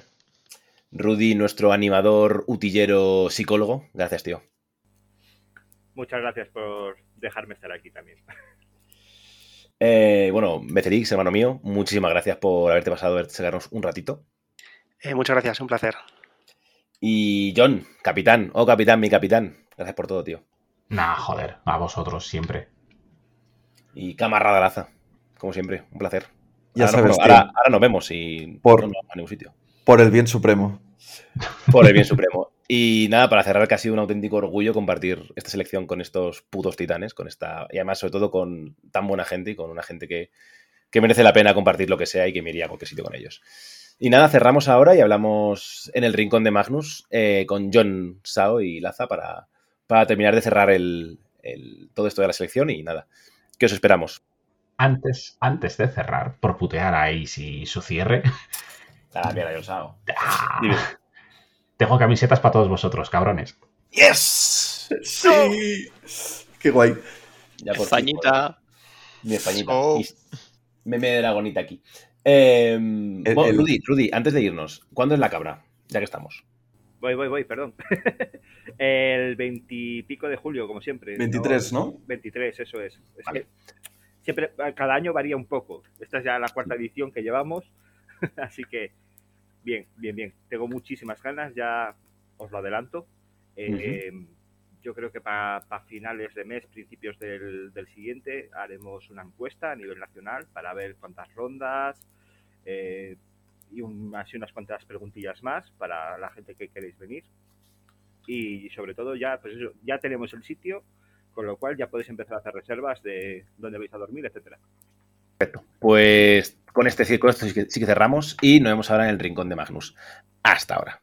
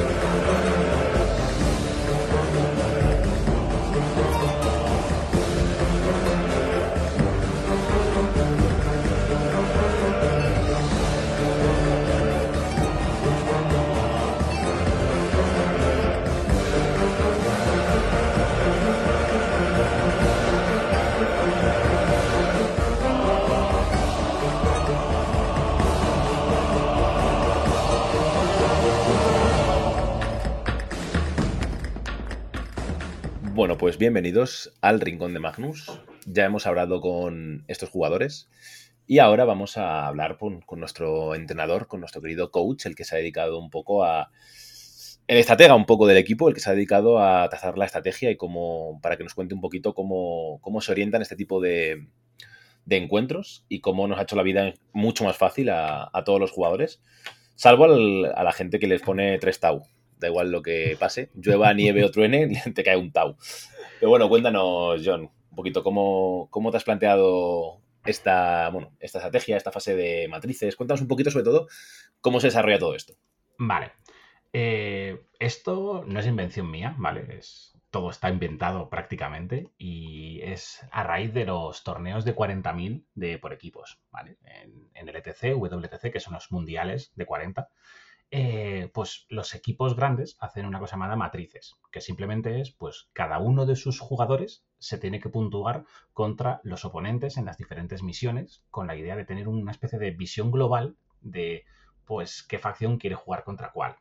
Eh, es muy sencillo. Tú, por ejemplo, eres un custode, pues no quieres ver enfrente ni a un arlequín de tres fusiones, porque era pre-patch, ¿vale? Era del compendio, entonces no quieres ver a un arlequín de tres fusiones, ni, por ejemplo, a un Tau de tres rail rifles delante. Yo creo que un custodes no quiere ver eso. Entonces, la idea es un poco valorar cada facción, cada uno de nuestros ocho jugadores, pues contra qué quería jugar, qué quería evitar, sobre todo qué quería evitar. Entonces, lo que hice fue pues, pasar unos formularios muy sencillos. Como se jugaban cuatro misiones, pues ganar terreno, la de saquear, dominación y escalada de hostilidades, pues cada uno de los ocho jugadores tenía que puntuarse contra cada oponente en esas cuatro misiones, es decir, sus 32 resultados hipotéticos. ¿Y cómo se valoraba? En una escala de 1 al 5. Es muy sencillo. Un 3, que sería el punto intermedio, es que el emparejamiento era neutral. Es decir, o puede ser un mirror o el típico que, pues, depende de que la, la mejor jugada, la mejor estrategia, pero en principio está equilibrado. Puede ganar cualquiera de los dos. Hacia arriba, un 4 significa que, salvo que el rival fuese mucho mejor que tú, o que a lo mejor eh, justo tenías un pelín de mala suerte o lo que sea en alguna jugada clave, por lo demás, con un 4 deberías de ganar. Y un 5 es que, salvo que te miras un tuerto, ganabas seguro. Y Esto hacia es lo abajo. que, lo, lo que se puso Ace en todo, ¿no? Sí, No sí, en todo, ahora, ahora iba a explicarlo. Digo las matrices abiertas, no en todo, y Ace fue haciendo hacia abajo cada vez más. Empezó con casi todo 5 y luego se puso algún 3 en la Bueno, tercera, el hay, que, hay que ser humilde. Sí. Humilde Me- los cojones. Me pongo un 3 en Tau, me ponen Tau, o sea que da igual. Eh, ya me podía poner lo que quisiera, no importaba. Vale, ahora explico sobre eso de cómo le pongo y demás, pero hacia abajo era lo mismo, ¿vale? El 2 es, pues, en principio lo tienes mal, aunque si tienes un poco de suerte podías ganar, y el 1 es que, vamos, tenía que aparecérsete la Virgen para poder ganar la partida. Urco, por ejemplo, era mucho de ponerse doses y algún que otro uno. Y Laza se puso unos, pero solo contra Sheldon, porque no quería jugar contra Sheldon. Oye, pero porque soy una persona maja y no quiero conflictos, también me puse 4 sí, y sí. 5. Sí, sí, no, claro, me refiero, tú también eras, no como Ace, tenías alguno más bajito y te hice poner estreses y tal, pero bueno. Entonces, ¿qué ocurre? Una vez tenemos las matrices de los 8 jugadores y sus 32 resultados, hablamos de 256 puntuaciones en total, eso yo lo meto en una tabla de Excel. Y esa tabla de Excel la hago de diferentes maneras. Es decir, pongo el Pathfinder de los rivales, que se ha puesto cada uno, las novicias de los rivales, que se ha puesto cada uno, eh, la guardia veterana de los rivales, que se ha puesto cada uno de nuestros jugadores. Y de esa manera tengo, por un lado, ya dos tablas diferentes. Por un lado tendría la tabla de, por ejemplo, cada uno de nuestros jugadores contra qué prefieren y qué no, lo cual me permite intentar evitarle emparejamientos. Y al mismo tiempo tenía las tablas de los oponentes, es decir, quién iba mejor contra cada oponente, con la idea de a quién le lanzo. Y este es el concepto que se ha hablado muchas veces de espada y escudo. ¿Por qué? Me habría que explicar un poco cómo va el sistema de estos emparejamientos. Y es muy sencillo. Cada equipo tiene ocho jugadores, ocho facciones, eh, y tiene que ofrecer una primera facción de manera simultánea, cada uno de los dos equipos, que va a ser el primer escudo. Ese escudo se ofrece, se voltea, se pone boca arriba las cartas de quién es, a la vez, de forma que luego el equipo contrario le tiene que ofrecer a ese jugador dos opciones para que elija contra quién quiere jugar. Me explico. Si sacamos, por ejemplo, no sé, a Dani, ¿no? A Becerix como escudo, pues los rivales van a ser muy cucos y van a decir, lo que he dicho antes, el Pathfinder y, y el Arlequín. Y ahora Dani tenía que escoger cuál de los dos quería jugar. Dos opciones malas, obviamente. En- Entonces, básicamente lo que se hacía eh, era intentar guardar a estos jugadores más. eh, eh, mm, ¿Cómo decirlo? Frágiles, ¿no? Estas, más bien, más que Sí. jugadores, facciones frágiles, ¿no? Eso es. Que Bueno, quieren- jugadores frágiles creo que no había, somos No. todos muy potentes. No, somos tremendos tordos. Pero de hecho los resultados lo avalan. O sea, bueno, Sí. eh, ahora hablamos un poco de cómo se ha resuelto. Lo hablamos hablado en el anterior, en el anterior fragmento, pero bueno, ha ido bien. Vamos a dejarlo en que ha ido bastante bien. Em, entonces, claro, lo que te interesa es sacar a facciones muy versátiles. Por ejemplo, tanto Laza como yo, con Guardia Veterana y con Pathfinders, como teníamos bastantes pairings buenos, eh, teníamos es. la capacidad de absorber. ¿no? Básicamente un poco iba por ahí el, el- la Sí, historia. justo la idea. Es- Y, y jugar un poco, entiendo también, ¿no? En- siguiendo el ejemplo que ponías, que una vez se han eliminado esas, eh, esos malos emparejamientos, de golpe esa facción que, podía tener esos problemas, como podían ser los custodes, contra otras, una vez has eliminado eso, ya son más buenas, ¿no? Eso es. Y no solo eso, también el escudo elegía la misión. Es decir, salía Laza como escudo y encima a lo mejor la misión no sé cuál y podía elegir oponente y misión, de forma que tenía mucho control sobre contra quién iba a jugar y en qué partida. Y claro, a lo mejor si eliminabas los malos emparejamientos para otros jugadores, luego otros jugadores podrían hacer de segundo escudo incluso tercer escudo. Eh, pero bueno, sigo un poquillo resumiendo. Con el tema de las matrices, lo que teníamos entonces claro era ver quiénes eran los jugadores que de inicio, ¿vale? Tenían peores malos emparejamientos. Porque esos van a ser lo que digo, el primer escudo. Si, por ejemplo, en el caso de Ace, Ace tenía, se ponía normalmente todo positivo, como acabamos de decir, todo 4 y 5, salvo contra Wyrmblade. No le gusta jugar contra el culto Gen Stealer, es su talón de Aquiles. En principio, su idea, al menos, me imagino, que es la facción que peor le va a la guardia veterana. Entonces, Ace era un escudo perfecto, porque yo si lanzaba a Ace, los rivales le iban a lanzar el Wyrmblade y otra cosa, y Ace se cogía la otra cosa. Listo. Es decir, tenías una partida favorable. ¿Qué ocurre? Que aquí hay dos maneras de hacerlo. Esa sería la manera eh, un pelín más conservadora. Porque es, digamos, una apuesta segura. Ace iba a tener un buen emparejamiento e iba a ganar. Pero si yo fuese el capitán del equipo contrario, sabiendo que es Ace, a lo mejor en vez de lanzarle a alguna cosa tocha, por ejemplo un Pathfinder, o lanzarle un custodio, o lanzarle alguna cosa que a lo mejor puede ganar otra partida, le hubiese lanzado al Necron. Y entonces que Ace juega contra el Necron y esa partida la das por perdida. En vez de sacrificar a un buen jugador, sacrificas al Masilla. Yo lo habría hecho contra Ace, de cabeza. Entonces lo que hicimos fue guardarnos a Ace. ¿Quién era el segundo jugador que mejores emparejamientos tenía? Laza. Laza, parecido. Laza suele tener un mal emparejamiento, uno neutro, que era el, el Mirror, y todos los otros seis favorables. Entonces, salvo el Mirror, que no hubo ninguno, porque se los comió Ace, los otros Pathfinders, pues Laza podía esquivar el mal emparejamiento y cogerse uno bueno. Entonces, era el segundo mejor escudo, pero así nos guardamos a Ace un poco como comodín. Porque Ace fue un poco el sacrificio, entre comillas, de el equipo, nadie, nadie quiere jugar contra los Pathfinders enemigos. Entonces, ¿qué hicimos? Que se los comiese Ace. Entonces fue, fue tu sacrificio, Ace. Pero coño, te comiste tres Pathfinders y ganaste las tres. O sea que. Tres partidas contra Pathfinders. Pre-nerf, post-nerf, mm, dinerf, su puta madre, de verdad, ¿eh? qué horror. Y además en la última me bajé y dije, voy a bajarme un poquito los Pathfinders a ver si somos capaces de evitarlos. Bueno, pues nada. Adiós. Pero es que dentro de lo que había, tu 3 era lo mejor que había Ya, contra ya, ya, Pathfinders. La gente se puso doses y unos. ¿Qué Yo me puse haga? tres también. Claro, porque es un mirror, pero Claro. era feo un mirror. Eh, Entonces. Ace, ¿quieres jugar el Mundial? Será muy divertido. Eh, que viene. Practicarás contra muchas facciones, te enfrentarás a rivales con diferentes cosas. Ya verás lo mucho que vas a aprender. Bueno, también hay que decir que éramos ocho jugadores, no se puede repetir facción, que no entraban ni los bailarines, ni los corsarios, ni los legionarios, así que solo había siete facciones renovadas para elegir a Sí. ocho. Entonces, ahí está un poco el pool reducido. A lo mejor el año Sí. que viene hay veintipico facciones y vamos todos con facciones diferentes.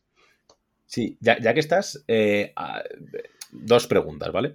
Venga, Eh, la primera, ¿cómo escogiste las, o sea, cómo fue la pres, bueno, yo esto lo sé porque estuve ahí, pero ¿cómo fue la preselección de jugadores y facciones, no? ¿En qué te orientaste? ¿Qué preferiste, elegir jugador o elegir facción?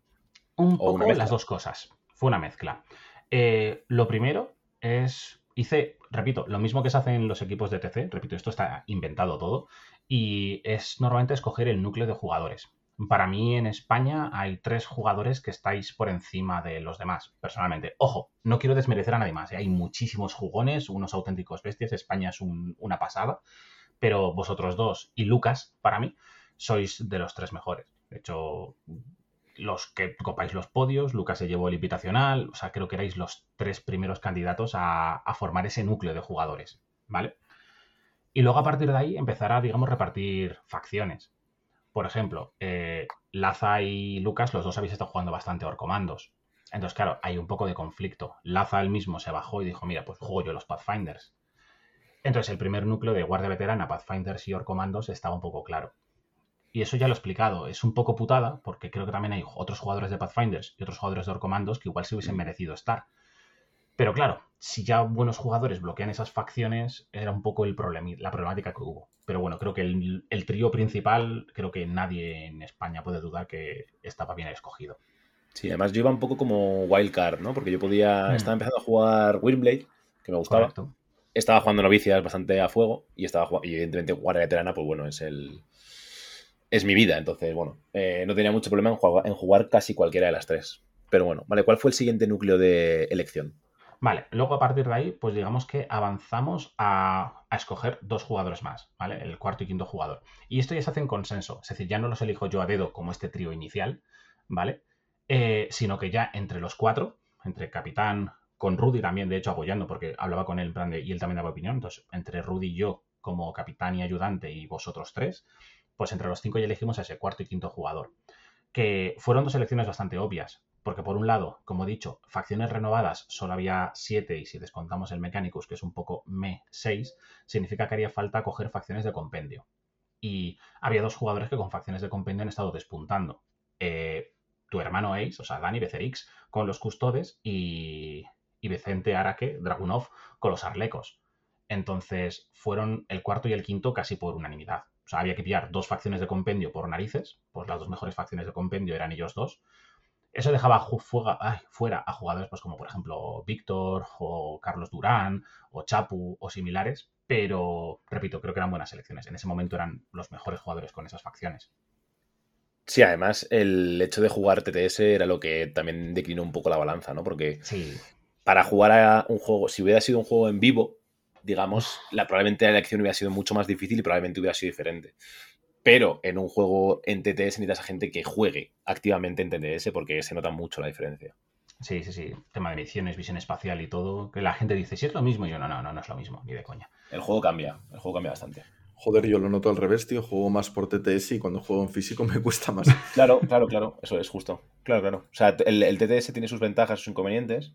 Entonces, si te acostumbras a uno o a otro, hay gente que, que dominamos los dos. Pero es verdad que si no le dedicas suficiente tiempo a uno u otro, pues te notarás más oxidado o pe- o peor en, ese- en esa faceta, digamos. Y bueno, ya teníamos pues el núcleo de cinco jugadores. Mm, quedaban tres facciones por escoger, principalmente iban a ser renovadas, obviamente, y pues que iban a ser Novicias, Warcoven y Weirblade. Son las tres de las seis renovadas que faltaban. Y claro, aquí entonces empezamos a buscar un poco jugadores que pudiesen, o bien jugarlas porque ya las estaban jugando, como fue el caso de Urco con las novicias, eh, que acababan de empezar a jugarlas y querían mainearlas de alguna manera, como fue el caso de Mark con el Weirblade. Y entre Urco Novicias, Mark Weirblade y tú mismo Ace, pues teníamos una especie de comodín, porque Mark también ha estado jugando Guardia Veterana, jugó la final de las Freaks y es su facción principal. Entonces podías, podíamos haber ciclado con Mark con Guardia Veterana, Urco con Novicias y tú, por ejemplo, con el Weirblade, o si no, ciclar a Urco. Urco también estaba probando Weirblade y podías haber jugado tú con Novicias. Entonces, eran un poco las opciones que había entre vosotros tres. Pero después de Ujú. pro- comentarlo en el grupo, fue en plan de, no, venga, Ace que vaya con su principal, nos asegura la victoria, Urco con su principal, que son las novicias, y Mark fue un poco el que dijo, bueno, pues yo como voy a empezar a jugar Windblade a saco, me centro en ellas. Así que esos fueron los jugadores, pues 6 y 7. Y luego, la última elección fue muy interesante porque necesitábamos un jugador de Warcoven. Y no existían jugadores de Warcoven más allá de Carpio que no jugaba TTS. Correcto. Eh, se lo comenté primero a Carpio, él dijo, si hace falta entreno, pero realmente, mm, o sea, no os puedo decir que Carpio no hubiese podido dar la el callo, seguramente, y por supuestísimo, pero creo que era más fácil pillar a alguien que ya jugase a TTS y se empapase de Warcoven que alguien que jugase Warcoven y tuviese que empaparse en TTS. El cambio era diferente. Y de los jugadores de TTS y que realmente estaban también dando el callo, pues teníamos a, a Juan Luaikanen, mi compañero, mi compañero de equipo.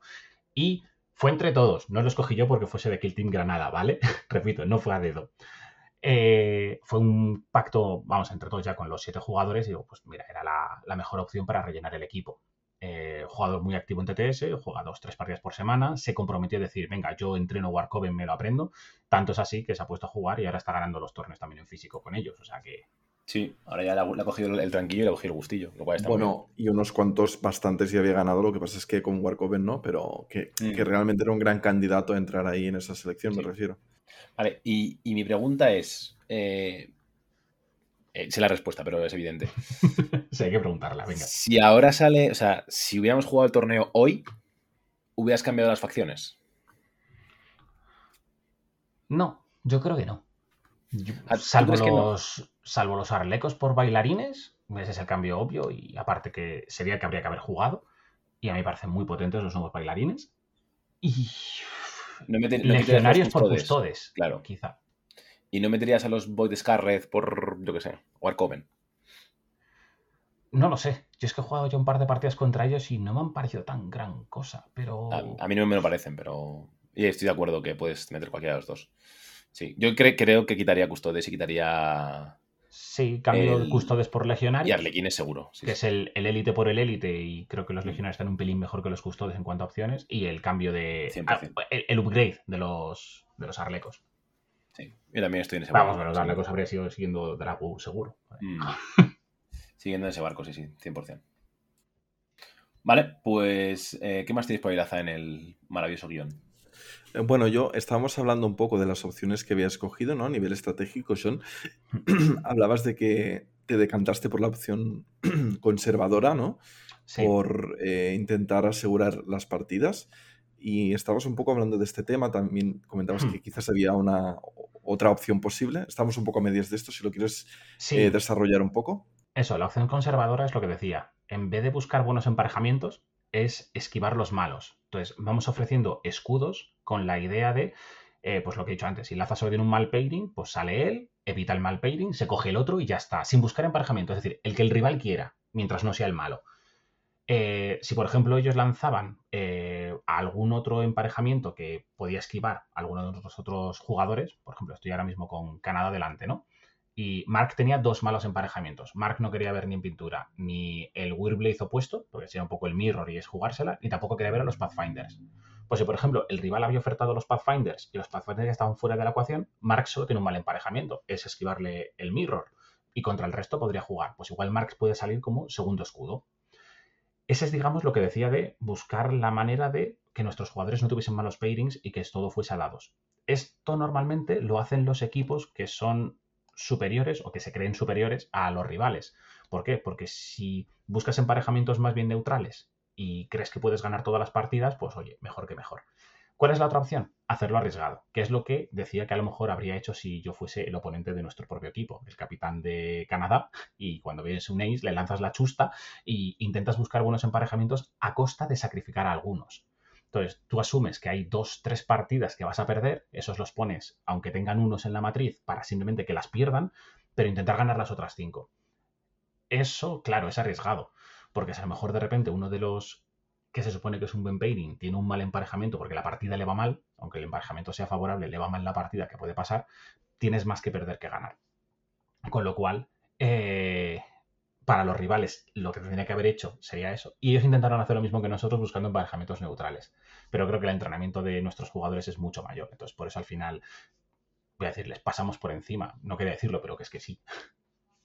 Sí, hombre, o sea, ya hemos hablado en el otro, en la parte de los resultados, pero es que ha sido notorio. O sea, es que Sí, sí. creo que la mayor pérdida han sido dos partidas, ¿puede ser? Sí, 6-2, 6-1-1 y 6-2. Es que. pff, o sea, ha habido mucha diferencia. De hecho, Hemos mucha mayor. 10 18 de las 24 partidas. Solo hemos De hecho- perdido 5 y hemos empatado una. O sea, hemos hecho 18-1-5. Ujú. De hecho, la diferencia es mucho mayor de lo que fue en el anterior torneo, en el anterior mundial, que fue solamente Estados Unidos y, y España, si no me equivoco, Sí. que fue 4 que fue 4-4 y fue a los puntos, básicamente. Eso es. Con un margen relativamente grande, pero, pero ajustado. O sea, en, en la última partida se decidió si ganábamos o perdíamos, básicamente. Sí. Bueno, la última la tenía Rudy y tenía que hacer tres puntos en su partida y con eso ya ganábamos. Pero dijo, va, hago 13 y ya está. Entonces ganamos por 10. Pero sí, sí, en cuanto a partidas fue un 4-4. Así O sea, que, que en, esta, en esta ha sido... Este ha sido el, el camión hispano, básicamente. Y en esta, las que perdimos, eh, también el margen de puntos en, al- en bastantes casos fue relativamente bastante ajustado. Hmm. Sí, solo perdimos una por un resultado ajustado, que fue la, o sea, por un justado- ah, resultado abultado, que fue la de la de Urco, eh, pero porque Urco quedó como el que no termino de explicar, ¿vale? Pero los emparejamientos van haciendo, pues, escudo, espada, escudo, espada, así. Claro, los cuatro últimos se hace ofrece escudo, él te ofrece dos espadas y los otros quedan al azar. Pues en ese azar ya los últimos dos paintings puede ser cualquier cosa. Y Urco se comió un orcomando, que lógicamente no quería verlo ni en pintura, pero es que era eso o eso. Y, y el pobre pues se comió un tremendo palizón. Pero fue la única. El resto, las que perdimos, hubo alguna que perdimos por un punto, la de Mark, por ejemplo. Eso encima nos enalteció porque fue la primera partida de todo el mundial, empezamos perdiendo y de repente ganamos cinco seguidas. Sí, o sea, luego llegaron, pues eso, empezaron a caer partidas y era, era- Es que el sentimiento, no sé, claro, luego en algún momento haremos un podcast eh, en inglés con el resto de capitanes ingleses para tener un, también un poco su perspectiva, pero el resto, el, desde dentro, la perspectiva era que, o sea, que, que- que hay una, no hay una diferencia tan grande porque las partidas también ha habido varias que han sido ajustadas, Hmm. pero pf, en, de alguna forma era como no podemos perder esto porque no, porque no. O sea, porque realmente incluso las partidas que, que eran malas, como tú dices, John, se rascaban puntos o se ganaban directamente. Sí, por ejemplo, Urco ha sido el sacrificado de ese estilo de quedarse al azar siempre. Y se ha comido la mayor, digamos, eh, paliza de todas las que hemos recibido. Pero es que las otras dos, que también eran malos para él, los ganó. O sea, las sacó adelante. Para mí ha sido un titán. O sea, la revelación. O sea, se comía la mierda y sacaba la partida adelante. Urco, un crack. También te digo que es normal comerte la mierda cuando todos tus emparejamientos son unos y doses, ¿eh? O sea, es fácil.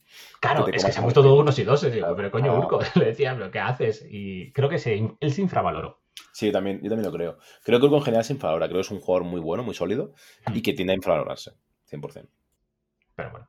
Pero ya está, no, no, sacó partidas adelante y, y algo fue, salió todo rodado. Yo cada vez que terminaba los emparejamientos con el capitán del equipo rival, porque claro, hablaba con las matrices, luego todo eso lo hemos estado hablando en el, en el grupo, obviamente, de qué ofrecemos, qué no y toda la estrategia. Pero claro, la estrategia de yo qué voy a ofrecer, ellos qué me van a ofrecer, yo qué le puedo ofrecer, al final, coño, pueden salir por una tangente y algo que imprevisto y que hubiesen salido mal. Y después de cada esto decía, si están todos de puta madre. Tenemos tres, cuatro emparejamientos buenos, dos, tres neutrales y solo uno o dos malos como mucho. Y digo, está para ganar 5-3 o 6-2. Y al final era 5-3, no hicimos, hicimos 6-2, 6-1-1, 6-2. O sea que Yo creo que también se notó mucho que teníamos un equipo muy sólido en comparación a, a- a los otros países, ¿no? Porque cada país tenía como dos o tres jugadores buenos por encima de la media, Hmm. pero el resto eran como muy del montón, mientras que nosotros, incluso alguno un poco malillo. Eh, y nosotros, creo que todos los jugadores que tenemos en la selección, eh, todos han hecho posiciones muy buenas anteriormente en torneos y sabemos que son jugadores muy buenos, con lo cual, en ese sentido, creo que teníamos algo ganado, ¿no? Sí, además que para nosotros, eh, o sea, me da la sensación, ¿eh? que, que creo que el año que viene esto va a explotar y van a ser muchos más equipos y va a molar mucho más, incluso todavía más que ahora. Pero ya para nosotros desde muy al principio, de hecho, de hecho yo antes de, eh, de- desde empezar a jugar y tal, el objetivo estaba claro y es llegar a la selección española, llegar a la selección española, llegar a la selección española, ¿no? Entonces al final con esa motivación, con esas metas, y también tenemos muchos torneos tipo invitacional, o sea, hay muchas motivaciones para convertirte en un buen jugador y que luego pues se hagan programas como este, ¿no? Que te, bueno, que hablen de ti, que se cuenten un poco tu historia. Creo que todo esto mola mucho y animamos a, desde aquí a los jugadores españoles que tengan esa, que tengan esa motivación porque el día de mañana podéis ser vosotros, porque evidentemente, John, estos slots ya están, ya, o sea, ahora ya se han vuelto a liberar y el año que viene se volverá a decidir en torno a los mismos baremos, de- a los mismos criterios de, de elección, ¿no? Que básicamente es escoger a los mejores jugadores que haya. Yo no quiero ser aguafiestas, pero por lo que tengo entendido, el organizador ha dicho que no quiere volver a hacerlo. Pero le, le convencemos, no pasa nada. Yo confío en convencerle. Eh, Bueno, a lo que queda, decía queda un año, pero ya veremos. A lo que decía 6, sí, claro, es para el año que viene, lógicamente, hay que volver a hacer méritos. Mm, aquí. Esto es como Luis Enrique, no tienes el puesto ganado, ¿vale? o sea, hay que coger y seguir haciendo méritos. Eh, de hecho, joder, hablando de lo que decías de lo ha dicho antes Laza, de que hay algunos jugadores en las selecciones opuestas, que obviamente había algunos jugadores que eran unos cracks, como Shane, Micromancer, etcétera, que son muy buenos. Y el resto sí que se sentía un poco más de relleno. Tanto es así que yo creo que si hubiésemos sacado un España B, una segunda selección, hubiese sido también disputado a, a todos ellos. O sea, sin, sin estos ocho que estamos en, en esta selección, o sea, sin estos ocho jugadores titulares, con ocho suplentes, también hubiésemos, igual no partido la gara tanto, pero sí desde luego eh, dado partidas muy, muy interesantes. O sea, creo que el nivel está así de alto. Y el año que viene, pues si al final se realiza, va a estar caro entrar. Es que el pool de jugadores en España es grandísimo. Para muestra un botón, ¿no? La Liga Mercenaria, que somos 78 jugadores. Es que es muchísimo. Son muchas partidas, muchos jugadores, mucho entrenamiento. Y eso al final cristaliza o da esos frutos que es en esta selección. No tiene más. Esto es práctica, práctica, práctica y al final se juega mejor. No, tiene, no hay ningún secreto más allá de ese. Sí, lo hemos dicho varias veces. En el resto del mundo, no voy a generalizar, seguramente habrá sitios que son muy competitivos y a lo mejor ni siquiera sabemos de ellos porque igual no están en redes o no lo publicitan. Pero por lo general, por lo que se ha visto, es como si estuviesen jugando con dos, tres, cuatro meses de retraso. Es decir, lo que nosotros estamos jugando con las estrategias, ideas y planificaciones de a lo mejor jugando en enero, eh, es lo que están jugando ahora. Entonces, claro, es tener eso, esa ventaja de número de partidas es, es bestial. A mí me da un poco sensación porque llego a los Discord americanos, ¿no? Y de repente cosas como defender a muerte, que la marca buena de los legionarios es Slanes. Y no, o sea, de ninguna forma posible lo es. Y es como golpearte un poco con un muro, es como, bueno, mira, pues ya experimentaréis y ya lo veréis. Y luego a los 3-4 meses, decir, oye, pues qué bueno es Nargel y Corne, y tú, vaya, vaya, qué sorpresa. O, esta cosa de al principio es, joder, los putos Tau, qué, fuertes están, no sé qué tal. Bueno, yo creo que Guardia Veterana les pone a hacer cosas. No, no, no, Guardia Veterana son como los Tau, pero disparan aún peor y son mucho peores. Y yo, bueno, pues nada. Y así todo el rato. Y bueno, pues así, así no va, claro. Yo ya intento no engancharme los dedos y doy mi opinión y quien me dice que no, pues, pues vale. O sea, que no, no lo digo como que siempre voy a tener la razón porque nunca la tengo. Eso lo tengo aceptado, ¿no? Y en algunas cosas puedo acertar más y en algunas menos. Pero paso de estar discutiendo de qué es mejor y qué es peor, porque al final es relativo, son opiniones. Si tienen las suyas me parece fantástico. Yo no les voy a cambiar la opinión, pero sí que intento pues dar un poco mi, mi punto de vista y de lo que vamos viendo por aquí, ¿no? A ver, ¿qué, qué político eres a veces, Laza? Sí, a ver, todo el mundo tiene derecho a tener una opinión equivocada. No pasa nada, sí, es verdad, sí. Este, Qué cabrón. A mí me parece bien. Todo el mundo tiene ese derecho, no hay ningún problema. Pero es verdad que, bueno, digamos que nuestras opiniones son más educadas que, o más formadas, formadas es más correcto, que, que, que, las otras y ya está, y no pasa nada, porque también le dedicamos más tiempo y somos unos heroinómanos de esto y ya está. Pero bueno, eh, flores aparte, creo que tenemos un nivel competitivo muy bueno en España. También es gracias, gracias por eso, a canales como el de John, que nos educa en, en este juego, ¿no? Y es muy importante tenerlo. El, el mejor nivel el, mundial. El mejor canal de YouTube eh, a nivel mundial, efectivamente. Y ya que estamos aquí, recordar a toda la gente, a todos los a todas las, gente que, las gentes que escuchan Kill Team Mercenarios, que ahora John, John Sao, nuestro maestro sabio y demás, tiene un Patreon. Así que venga y echa unos dinerillos al bono de John, hombre, no seáis, no seáis pagos, coño, que hace un contenido de puta madre. Y eh, te quería preguntar, John, eh, sobre eh, qué tal ha sido trabajar con el grupo de personas de la selección, ¿no? Con estos ocho jugadores. Pues a nivel personal, un jodido gustazo. O sea, eh, para mí algunos ya no sois ni conocidos, ni colegas, ni amigos, sois casi familia, porque aparte de las turras enormes que nos damos mutuamente, eh, realmente el grupito, el buen rollo y demás, teniendo en cuenta que estamos hablando de, joder, un mundial, quizás del espectro más competitivo al menos que existe, y aún así siempre con un buen rollo y sobre todo con el sentimiento eso de de por el equipo. O sea, no ha habido individualidades. Por ejemplo, Dragu es el que más ha sufrido y su comentario era, pues joder, si es por el bien del equipo, da igual. O Urco comiendo mierda, en plan de John, da igual, tú échame lo que sea, yo intento sacarlo adelante. Si con eso hago que dos o tres ganen, pues da igual que pierda. Es, yo pierdo para que ganen tres, joder, es worth, ¿no? Pues ese tipo de, de unión ha estado genial. O sea que, no sé, perfecto, tío, todo. A mí me hace mucha gracia. Eh, Es verdad que eh, hemos ido, bueno, al final el tiempo es el que es y jugar una partida extra a Liga Mercenaria, tus torneos propios, ya son muchas. Pero, por ejemplo, hay gente, y, y desde aquí lo vamos a tener que marcar, por ejemplo, Icanem se curraba un montón sus partidas, nos mandaba imágenes de yo creo que mi despliegue va a ser este, con flechicas, con no sé qué, qué opináis, qué hacemos, tal, y discutía mucho sus partidas porque también se le veía pues que todavía estaba aprendiendo un poco cómo funcionaban los, los, lo diré, los Wi- Wyrmblade no es, eh, los Warcoven. Gracias. Eh, calla las zaras. Eh, tengo derecho a equivocarme muchas veces por programa de los nombres. Es mi, mi talón de Aquiles. Tienes derecho a estar equivocado, sí, no pasa nada. De nuevo, efectivamente, todo el mundo tiene derecho a eso. El Lictor Eh, volador me mató. Lo sepas. A callar. Eh, no sé qué tenemos esta semana. Bueno, a lo que estábamos. eh, que creo que es muy interesante que cómo planteaba las partidas y cómo se las curraba, ¿no? Que es verdad que yo creo que a nivel esfuerzo prepartida, yo lo hacía solo, lo hacía con mi hermano, porque también tenía a mi hermano, pues es mucho más fácil tener alguien disponible, plan de, oye, métete 15 minutos a. Eh, que con otra persona no puedo, claro. Pero es verdad que él- para mí el que más ha currado sus prepartidas, al menos en el grupo, ha sido Ikanem y desde aquí felicitarle porque ha hecho un currazo para ponerse al día con esos Warcoven y bueno, los resultados lo demuestran, ¿no? Sí, yo, a mí, por ejemplo, me da también la turra. Bueno, nos dábamos la turra mutuamente por privado. Eh, coño, cuando me le dije, juega Barcoven, y me dijo, vale, mándame un podcast de cómo se juega. Y le mandé un audio, creo que fueron 15 minutos o 16 minutos, algo así, de, de audio 15, tipo 15, John. sí. Tipo pues, audio made in John, básicamente. eh, con todo, hechiceros, configuración y no sé qué. Luego empezó a probarlo, dijo no sé qué tal, y ya empezó a, a jugarlos. Y eso. Y, y sí, pues todas las capturas de. El despliegue es este. Elijo si me toca defensor, tal zona, tal no sé qué, hacer esto, hacer lo otro. O sea, tenía todo lo que era el despliegue y el turno 1 planificado en todas las opciones. Luego, ya a partir de ahí, es lógicamente ver cómo va la partida. No puedes planificar más allá del turno 1. Pero por lo menos el despliegue, los movimientos iniciales, turno 1, qué poner en engage, qué en ocultación, qué puedes coger, eh, lo planeo todo. Y la partida que le fue mal es porque fue contra Micromancer, que pues, si no es de los mejores, el segundo, tercero por detrás de TAs y demás, creo que está por Es un- encima de- del resto de, de Es un gran jugador. Es un gran jugador.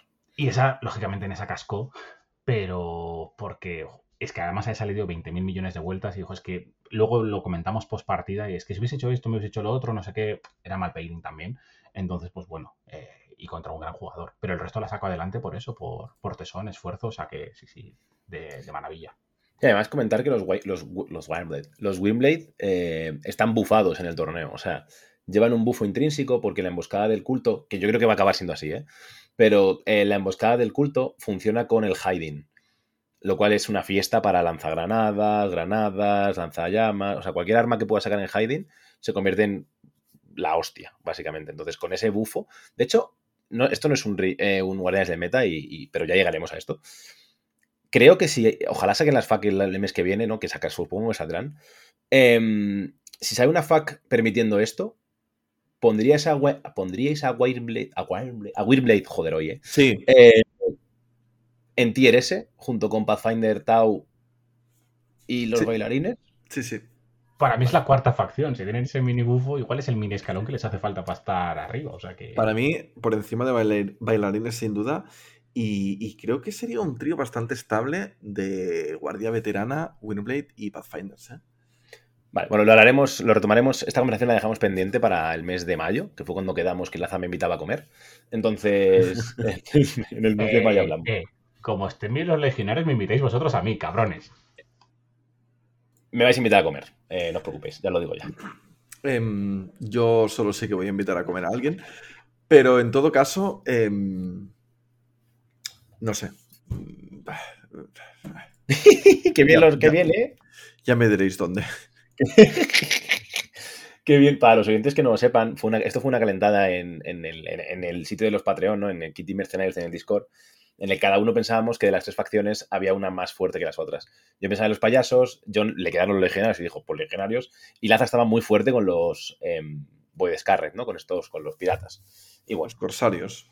Sí, y de bueno, momento... Para pues, matizar, la, du- la discusión era entre vosotros dos y me dijisteis a mí y yo por no posicionarme con ninguno de los dos dije legionarios por llevaros la contraria.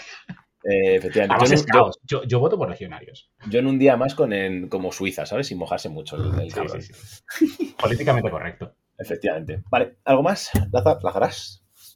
¿Pasarás? Eh, no, no, no. Yo creo que entre lo que hemos comentado ahora y lo que comentamos un poco antes de, de los resultados y todo esto, yo creo que hemos hablado de sobras de, de todo esto. No sé, yo creo que lo daría Sí. por finalizado. Perfecto. Eh, John, ¿quieres contarnos algo más? Algo que digas, madre mía, pues qué guay ha sido esto. Bueno, por- vale, como a Luis Enrique, ¿repetirías? Sí, yo me lo he pasado muy bien. Eh, Vale. Además, sin la presión de jugar las partidas de manera súper mega egoísta. Es decir, ala, ahora la presión para vosotros. Yo os hago los emparejamientos, que tenéis buenos emparejamientos, y, y mi trabajo está hecho, ha quedado de puta madre y ahora ya para vosotros. Entonces, en ese sentido, bien. Pero, no, no, en serio, sí, sí que repetiría. Es, para mí ha sido un gustazo eh, trabajar con vosotros, lo he dicho antes, y lo que me gustaría es meterme más en el TTS para poder jugar yo, pero repito, es que el TTS me satura mucho, entonces tenéis que ser los jugones de verdad los que defendáis la selección.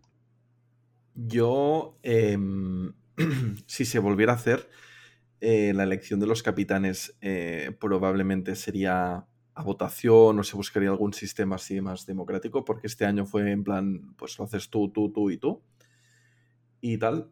Pero en todo caso, eh, si se hiciera, yo votaría por ti, John, sin lugar a dudas, Sí. porque nos has demostrado dos años seguidos eh, que, que eres el mejor capitán Sí. posible por haber. De hecho, es que no sé si alguien más se presentaría porque es que no tendría mucho sentido. Pero sería lo justo. Poco se habla, eh, y hay que decirlo aquí también, eh, el currazo que te metes, John, que es un currazo junto con Rudy, de matrices, de mirar emparejamientos, de estar, quedar con las personas para. Porque al final también quedas con los eh, americanos o canadienses o de donde sean para, para quedar y hacer los emparejamientos, que también es un rollo, o sea, también es tiempo y también es, y sobre todo, que el nivel de esfuerzo de hacer las matrices, perseguirnos, oye chicos, ¿dónde están las matrices? Tal. Eh, oye, es un currazo y se agradece un montón y además a última hora te la mandamos siempre, tampoco nos escondemos mucho y tienes que hacer tú ahí un poco malabares para, para cuadrarlos y oye, es un, un trabajazo que hay que agradecer. Sí, sí, sí, no, sí. A ver, se hace con gusto, como todo, obviamente. Esto al final es, es un hobby y si te gusta y te apasiona, y a mí la parte de esta matemática y justamente de buscar la optimización es lo que más me mola. Y era un poco la excusa también, por ejemplo, pues para estar con, el caso de, de Rudy, con audios, los típicos audios de 5, 6, 10 minutos de ida y vuelta en la tienda cuando no entra nadie y demás. Digo, ¿qué hago? Mm, Ya no puedo hablar de hacer rosters, que es con lo que me entretenía antes. Pues vamos a hablar de hacer matrices. O sea que para cubrir esos huecos muertos en la tienda me ha venido de escándalo. Así que guay, guay, guay. Pues qué bien, eh, nos alegramos que pues, haber sido un equipo lo más proactivo posible, haber sido... Además, yo ya defiendo a mis compañeros también de equipo, han sido un equipo de puta madre, eh, yo no hubiera elegido a otros, lo han hecho todos de puta madre, se han, portado todos. Las partidas han salido como han salido precisamente por tener un grupo humano tan maravilloso, por tener desde el entrenador hasta el asistente, hasta la gente apoyando en el Discord, o sea, tenemos una comunidad estupenda. No me voy a cansar de decirlo y de repetirlo cada día que pueda. Y ojalá el año que viene pueda estar aquí eh, a día 4, 19 de abril diciendo lo mismo, ¿no? Que tenemos una comunidad de puta madre. Aunque yo no esté entre los seleccionados, por lo que sea, no pasa nada. Cosa que os voy adelantando que no, voy a estar. Eh, pero si puede ser que haya gente mejor, que estén ellos. Pero eh, ojalá tengáis el placer eh, de disfrutar lo que yo he vivido con esto, porque ha sido una experiencia absolutamente maravillosa. Pese a jugar contra tres Taus. Incluso jugando contra Testaus. Correcto. Joder, qué asco. Pero bueno, he aprendido mucho. Había jugado pocas partidas contra Taus. Siempre me decían, es que es gana por esquivar a los Taus. Toma, toma esquivar a los Taus. Así que, así que nada, ha sido, ha sido un auténtico placer. Y por cerrar un poquito, Laza, bueno, ya me he dicho antes que no te queda nada, pero bueno, ha sido un auténtico placer compartir charlita contigo, como siempre, querido. Pues la verdad es que sí, y más hoy que ha sido contigo y también con muchos grandes personajes, así que todavía mejor. Y John, como siempre, te esperamos en mayo, te emplazamos casi a mayo. Tenemos muchas ganas de saber cuáles van a ser esos anuncios que has, eh, bueno, tiseado un poco en, tu canal. Para los que no sepáis, pues, como he dicho antes, darle un ojillo al canal de, de John Sao, de Kill Team Granada, como siempre está en, nuestro, en, nuestro, en nuestra descripción. Para los que no sepáis quién es, que no sé si queda alguien en Kill Team que no lo sepa, no lo creo. Pero por si acaso. Y, como siempre, pues recomendaros a John y a su canal, que eso es una auténtica fantasía. Ah, muchas gracias por, por traernos a todos, compartir lo de la experiencia de, de la selección con todos vuestros oyentes y, y nada, que pues sí, en mayo nos vemos y me tocará pagar la comida a alguno de vosotros dos, va a ser ahí seguramente, pero bueno, ya, ya, como he dicho antes, es con gusto, así que no hay problema. Pues nada, chicos, eh, muchas gracias a todos los que nos habéis escuchado. Muchas gracias a la gente que se ha suscrito de nuevas en, en- a esta compañía negra. Os lo agradecemos como siempre, eh, sois unos auténticos cracks. Recordaros que este mismo, esta misma tarde, a las 6 de la tarde, tenemos el sorteo. Lo anunciaré de todas formas cuando publique el, el podcast, ya os daré la turra, no os preocupéis. Pero que sepáis que eso, que tenemos el sorteo en marcha de la miniatura pintada por Redil, nuestro campeón, nuestro titán de la pintura. Así que, bueno, animaros a, a que os paséis y, y echéis un ojo a esas tremendas canicas que tendremos esta tarde. Y como siempre, si habéis llegado hasta aquí, ya sois mercenarios.